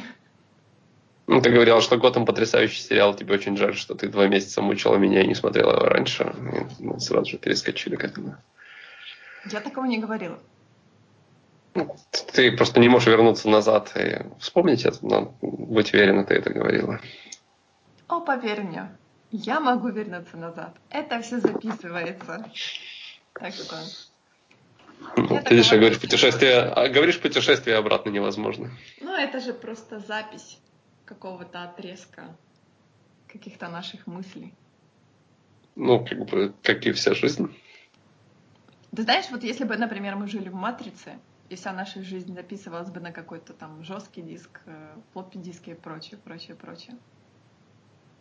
И, например, там какое-то существо так, точнее, ну, существо ты мог бы хакнуть свою жизнь и, например, откатить на тот момент, в котором ты там не уверен или что-то там неправильно сделал. Но опять же таки, тоже тот момент ты откатываешь и становишься там, например, десятилетним. Неинтересно. Уже путешествие во времени, когда тебе там три года, смысл. Ты даже не вспомнишь, что ты хотел изменить тут. Это были бы, например, странные путешествия во времени. Типа я там я там когда-то задавил какую-то букашку, которая там сделает большие штормы там через э, 40 лет. Так, надо потерял вернуться. любимую игрушку в детстве. Да, да, потерял любимую игрушку в детстве. И ты так, хоп, а мне три года. А-а-а! Ужас. И, созна... и у меня сознание трехлетнего. Что делать? Непонятно. Это было бы, наверное, ну, неплохая комедия. А, опять же, чье сознание, и я уверен, что комедия уже про это точно есть. Но это были бы, наверное, ужасные путешествия во времени. Ну, наверное, да. Ну, в общем-то, мы же говорили все-таки о Готэме. Да. Ну, на, самом деле цепочка была такая. Мы говорили про Готэм, я вспомнил Криптон, путешествие во времени, вот мы и здесь. Um, хорошо. Заканчивая с Готэмом, наверное, uh, Скажи мне, что ты думаешь о его визуальной составляющей, атмосфере и, в принципе, о том, как он выглядит. Ну и о, о, о, о времени, наверное, тоже расскажи действия. О времени действия ты меня подловил, потому что у нас есть одновременно и сотовые машины, и одновременно у нас есть э, фотоаппараты с вот этими лампами. Я не помню, как они да. называются. То есть это тоже такой анахронизм. Э, временные рамки у нас непонятные, у нас все смешано. Там же был эпизод, да, с кассетным плеером, когда э, как же его, Фальконе, кажется, сидит на ступеньках и слушает музыку в наушниках. Фальконе музыку в наушниках. По-моему, вот эта барышня, которая Лиза, которая бы Фиш подослала к нему, она была в наушничках вот этих маленьких Да, да, да, вот, вот, да, вот я об этом моменте и говорю, да. Да. А при этом я помню тот момент, когда, например, вот этот э, миньон э, пингвина там выбивал э, признание у каких-то, у каких-то полицейских, и все записывалось на кассетный такой этот старый рекордер. Угу. И потом прислалась Гордону вот эта кассета, наверное, которую да. современное поколение, которое родилось там в 2000-м, э, за 2000 год уже, наверное, не застало вот эти кассеты с пленками. Но ходить далеко не надо, вспомни девятый эпизод Rotten. Ну да, Когда... Да, что, что это такое, типа? Это как вечно по интернету ходит этот мем с э, кассетой и с э, карандашом. Типа, да, определение знаете, на возраст. Да, Ты знаешь ли, что, знаете, что, что, что их связывает? Да. да, временные рамки совершенно неизвестны. Анахронизм. А при том, что телефоны, например, ну это, по крайней мере, первая, первый сезон, э, флипы вот эти, которых уже... Да, складушки. Я не знаю, я боюсь соврать. Хотя, может быть, и нормальное время для них, но мне кажется, что уже лет восемь флипов нету раскладушек. Я думаю, да. Поправь меня, да, где-то так. Да, да, где-то так. Я не знаю, может быть, к четвертому сезону они там будут все со смартфонами ходить? Что, я права? Я ничего не скажу по этому поводу. Ну, то есть это, это, ну, это никакого отношения нет. Не будет никаких ни, ни айфонов, ничего не будет. Все еще раскладушка. Все еще раскладушка. Ну, отлично. Но мне кажется, просто сценаристы, они в какой-то мере не заморачиваются. То есть у них вот эти фотоаппараты, мне кажется, это довольно-таки вот канонично бэтменовским э, комиксам. Да нет, я не думаю, что они не заморачиваются. Я думаю, что они как раз-таки заморачиваются и рисуют этот сериал ну, как... Э, ну, для меня Готэм как сериал и как город это что-то, что застыло вне времени и собрало из себя, в принципе, все. Э, ну, ну, как бы, этот сериал, который застыл где-то во временном промежутке, но не значит, что он застыл там, между, не знаю, 98 и 99, а в смысле застыл, в принципе, вне времени и пространства и впитал в себя лучшее или самое нужное из всех временных отрезков. Поэтому у эм, Брюса есть там компьютер, и в, в GCPD тоже есть, по-моему, компьютер. Да, есть компьютеры. Но при этом есть еще и э, телефоны, которые эти барабанные, есть и э, флипы, есть и вот эти вот старые фотоаппараты с, э, с, лампами. с отдельной вспышкой, да, и лампами.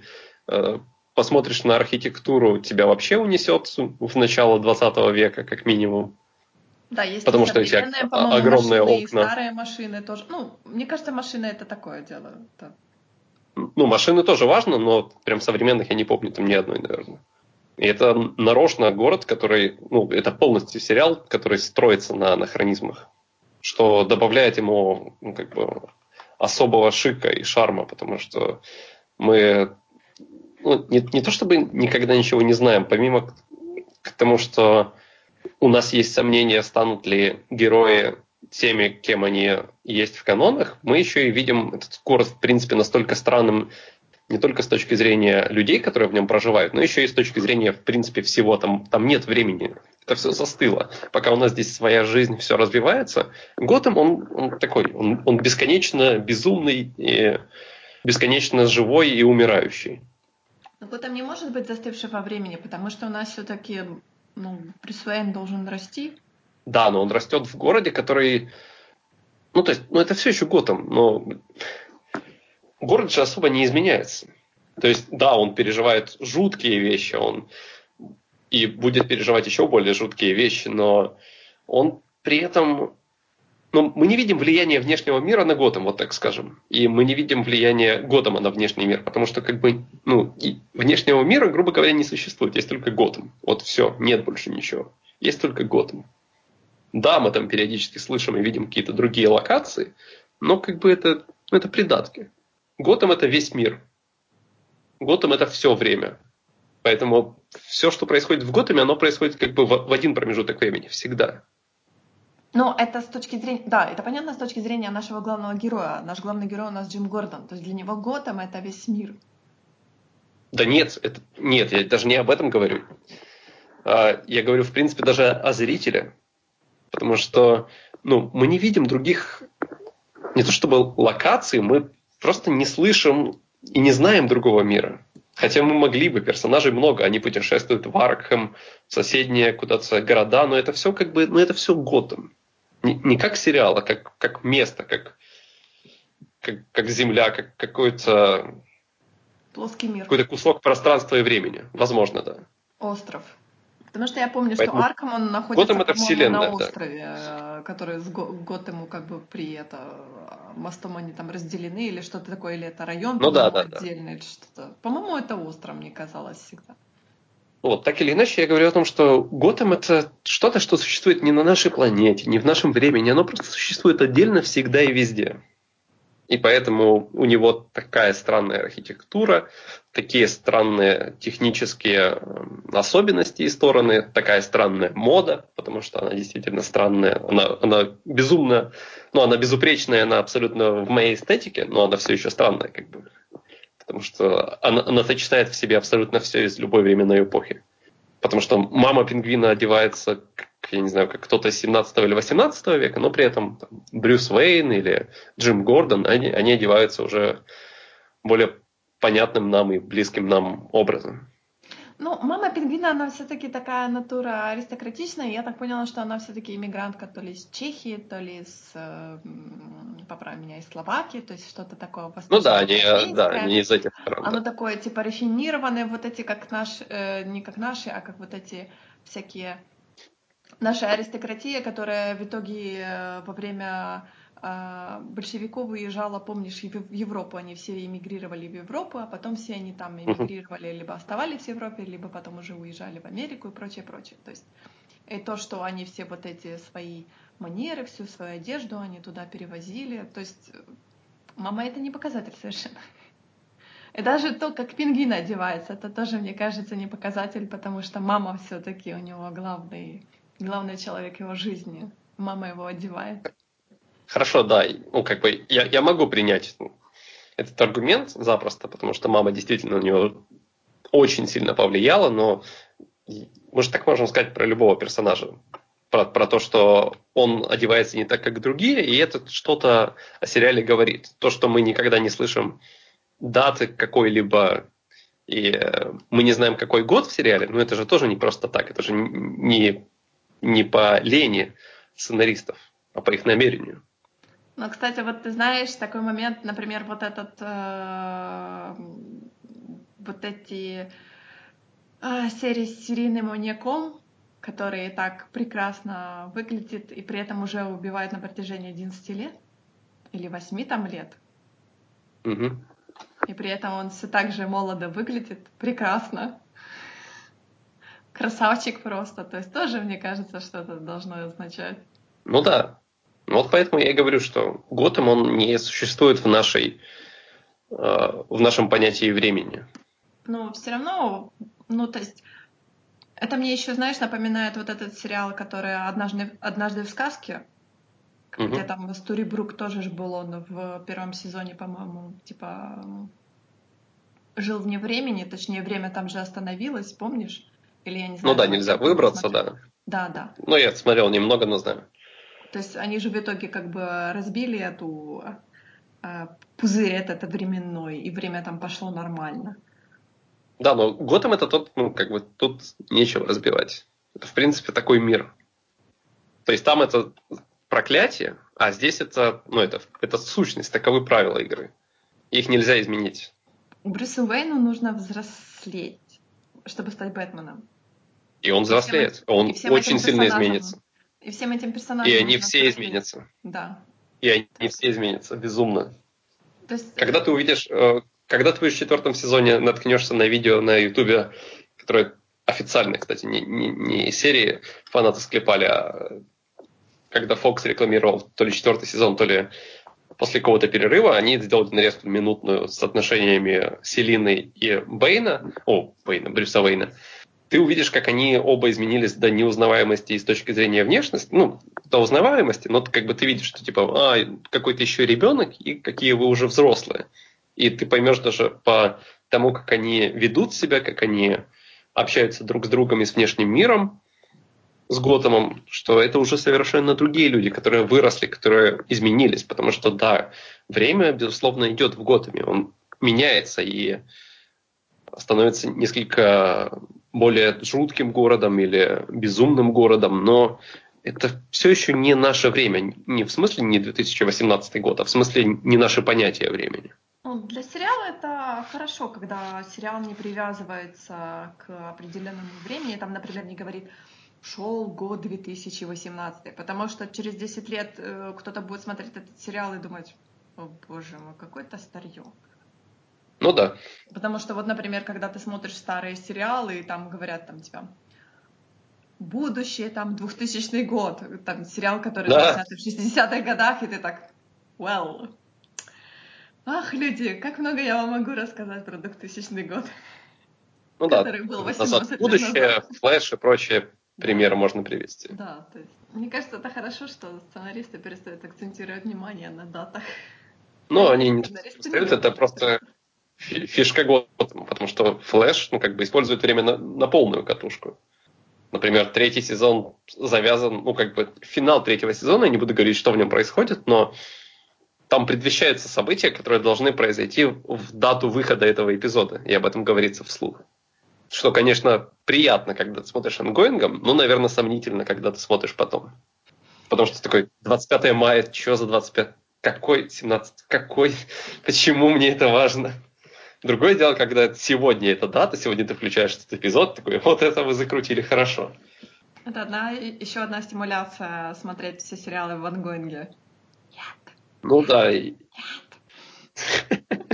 Но видишь, Готэм делает себя вечным, и это, ну, да. это интересно. А с точки зрения, с э, визуальной точки зрения, э, вот э, как я помню, мы с Мэй говорили о том, что по всем э, фотографиям, там промо, по всем видео он вызывал такое ощущение готического, то есть такое все темное, мрачное mm-hmm. и прочее. О том, что ты нам говорил, что, мол, нет, нет, нет. Но на самом деле, например, посмотри на полицейский участок, который очень темный. Постоянно. Но он не всегда такой просто. И опять Потому же, что освещение меняется очень сильно. И, ну, и с точки зрения сценария это тоже там имеет значение, почему у одних персонажей темно, у других светло, почему свет падает только на одну половину лица, а не на другую и прочее. Ну да, но опять же таки тот же клуб Фиш Муни, он такой весь темный. Ну, это понятное дело, что это клуб там, э, там. Э, ну да, это ночной клуб. То есть Э, там довольно-таки очень много, то есть э, темных локаций, там э, подвалы всякие, старинные дома.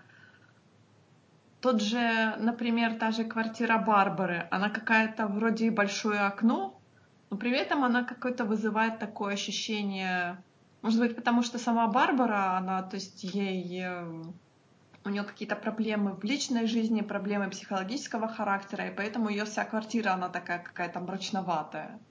То есть при, ну, том, что, при том, что здоровезное круглое окно, которое должно давать массу света, но при этом вот сама квартира, она вызывает такое не очень приятное ощущение. Но и то же самое квартира Томпкинс, она темная почему-то. Может быть, потому что мы видим ее ночью, ночью? точнее вечером, угу. да. Но как бы единственное, что мы видим светлое, это когда наши герои путешествуют по Готэму днем все оно, я не могу сказать, что оно все мрачное, такое готическое, оно не готическое совершенно, оно, оно немножко мрачноватое, но вот при этом много света, да, много света, но при этом вот, например, говорю, полицейский участок, тот же архив, архив очень темный всегда. Постоянно эта барышня, она там оперирует чуть ли не, ну, я не могу сказать, что в кромешной темноте, но там темно. И она постоянно одевается вся в такую темную одежду. То, то есть у нее есть, есть белая блузка, но вся она всегда одета вот в темное, ты заметь, там темную какую-то кофту, темную юбку. То есть да, да. Непримечательно. Самое, да, и то же самое Томпкинс, она как бы одевается постоянно, у нее вот темная одежда, но поверх она, естественно, набрасывает белый халат, то есть она как-то оттеняет себя. Ну, так и есть, ты же видишь, ты же, ну, ты же сейчас сама себе даешь подсказки, о том, почему все именно так. Но с Томпкинс очевидно же, потому что она чуть ли не единственный светлый человек в этом гадюшнике. Потом, да не для Гордона, в принципе для города, uh-huh. потому что, ну, что такое GCPD? Это коррумпированная, это коррумпированный гадюшник. И, естественно, Ли Томпкинс, которая там чуть ли не святая, которая выполняет свою работу и абсолютно ни с кем больше не, не взаимодействует как-либо в их грязных делах, общаясь только в основном с, кажется, с Ридлером и Гордоном, да? Ну, она и с э, Харви тоже общается иногда. Там. Ну да, ну, иногда. ну так или иначе, она, она общается с ключевыми персонажами, и она является сама по себе светлым персонажем. И поэтому для меня совершенно сейчас неудивительно, что ты говоришь, Ли Томпкинс в белом и, и светится, а у Барбары Кин дома тьма тьмущая. Ну так, конечно, они же такие, они же противоположности. Бедная Барбара. И... Ну, честно говоря, ты знаешь, было до такой степени жалко Барбару, потому что она, она как-то не смогла, то есть э, вот у нее вот этот есть э, страгл, понимаешь, э, какие-то такие отношения у нее. Она бросила Монтою ради Гордона, Точнее, нет, она не так. Она, по-моему, бросила Монтоя, потом она познакомилась с Гордоном. Потом Монтоя вывела кучу грязи на Гордона, в итоге она ушла к Монтое. ну, не ушла к Монтое, потому что вылилась грязь на Гордона, а потому что вот эта грязь, э, как бы ее же там, по-моему, украли. Да, ее украли, и это ей дало какую-то психологическую проблему, она уже не смогла вместе с Гордоном быть. И она ушла обратно к Монтое. С Монтою ничего не вышло, потому что Барбара начала закидываться таблетками, Монтоя начала пить. В итоге они расстались. И теперь, когда Барбара попыталась вернуться к Гордону, а Гордон уже все, я встречаюсь с другой барышней, все, ключи я тебе отдал. И у Барбары никак не получается. Ну, как бы Барбара сама делала решения, из-за которых она и пострадала. Да, это очень... А теперь я вот закончила на серии, когда она приходит в дом к, к маньяку, он ей показывает угу. свою великолепную да, да, да, я понял. комнату. Угу. Я так думаю, ну, может быть, хоть с ним у Барбары что-то получится. Может быть, он избавит ее от некоторых психологических проблем. Да, ведь он быть... похож на такого здорового человека. Но, может быть, ей нужен такой человек, который будет ей управлять, будет говорить, Барбара, нет. Когда Барбара будет говорить, Барбара, да, он будет говорить, нет, я сказал нет, значит нет. Нравится, как ты внезапно начала одобрять 50 оттенков серого, но хорошо. Нет. Нет. Я тоже, я, кстати, смотрю эту серию, думаю, эм, а не вдохновлялись ли вы таким каким-то странным... Мне кажется, влияние там более чем очевидно. Нет, это не здоровое отношение. Я против такого. Да ладно. А кто минуту назад говорил, что именно это и надо? Ну, это Барбара. Она должна, вот, ну что. она должна найти свои отношения. Она, она должна страдать? попробовать все. Она должна все попробовать. Интересно. Я боюсь, что в итоге у нее так ничего не выйдет ни с кем. Я уже начинаю переживать. Как говорится, пэринг не сложится. Персонажей хватает, пэрить есть кого и с кем. В итоге она так и не выйдет замуж за Гордона? Ну, на данный момент нет, и я как бы сомневаюсь, что это изменится.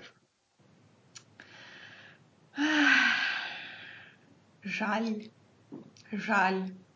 В честь нее должны же назвать Барбару, другую Барбару. Вот мне нравится, как ты говоришь, что на канон тебе плевать, а здесь говоришь, ну, Барбару-то можно было и по канону. Ну, я уже, понимаешь, я уже начинаю там переживать, типа, а как же Bad Girl? Как же, как же это все будет? Нет, нет, я уже начинаю переживать. Например, за, за Дика Грейсона я уже не переживаю, уже все сложилось, хорошо. Первый, первый Робин есть. Колпак тоже есть, все в порядке. А, вот что с Барбарой. А вот что с Барбарой? С Барбарой как-то не складывается. Люди, поднажмите, давайте. То есть как бы не имеет смысла, останется ли Барбара Гордон или все-таки останется она Кейн, Кин, потому что ну, до Потому появления... что важна не фамилия, а персонаж. Да, до появления Бэтгерл это еще ой-ой-ой, сколько лет впереди. Какие у тебя ожидания на финал? На финал первого сезона? Ну, что они найдут, э, э, найдут маньяка, спасут Барбару. Угу. Судя по, по фотографии, какая-то фигня с пингвином случится. Может быть, сожгут ему клуб. Ой, я начитала спойлеров. Зачем? Зачем ты мне вот это сказал? Что будет в конце, фина... в конце сезона? Я этого тебе не говорил и близко. Ну, я не знаю, зачем ты полезла читать спойлеры. Я полезла, прочитала случайно на MDB описание последних двух серий, которые я не посмотрела. Этого не стоило делать. Зачем? Ну, короче, мои ожидания о том, что они э, убьют маньяка, спасут Барбару, и что-то там произойдет в конце. Такое ого-го, какой-то клифангер на следующий сезон. Да, довольно сильный. Ну, в общем, пожалуйста, никогда больше не читай на MDB и где-либо описание к эпизодам, которые ты еще не видела. Ну вот и подошел к концу наш очередной подкаст.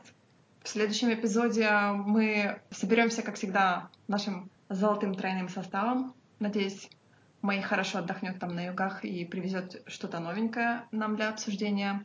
А также мы собираемся обсуждать финал Gifted, который мы наконец-то посмотрим. И второй сезон Готэма. Пока. Пока.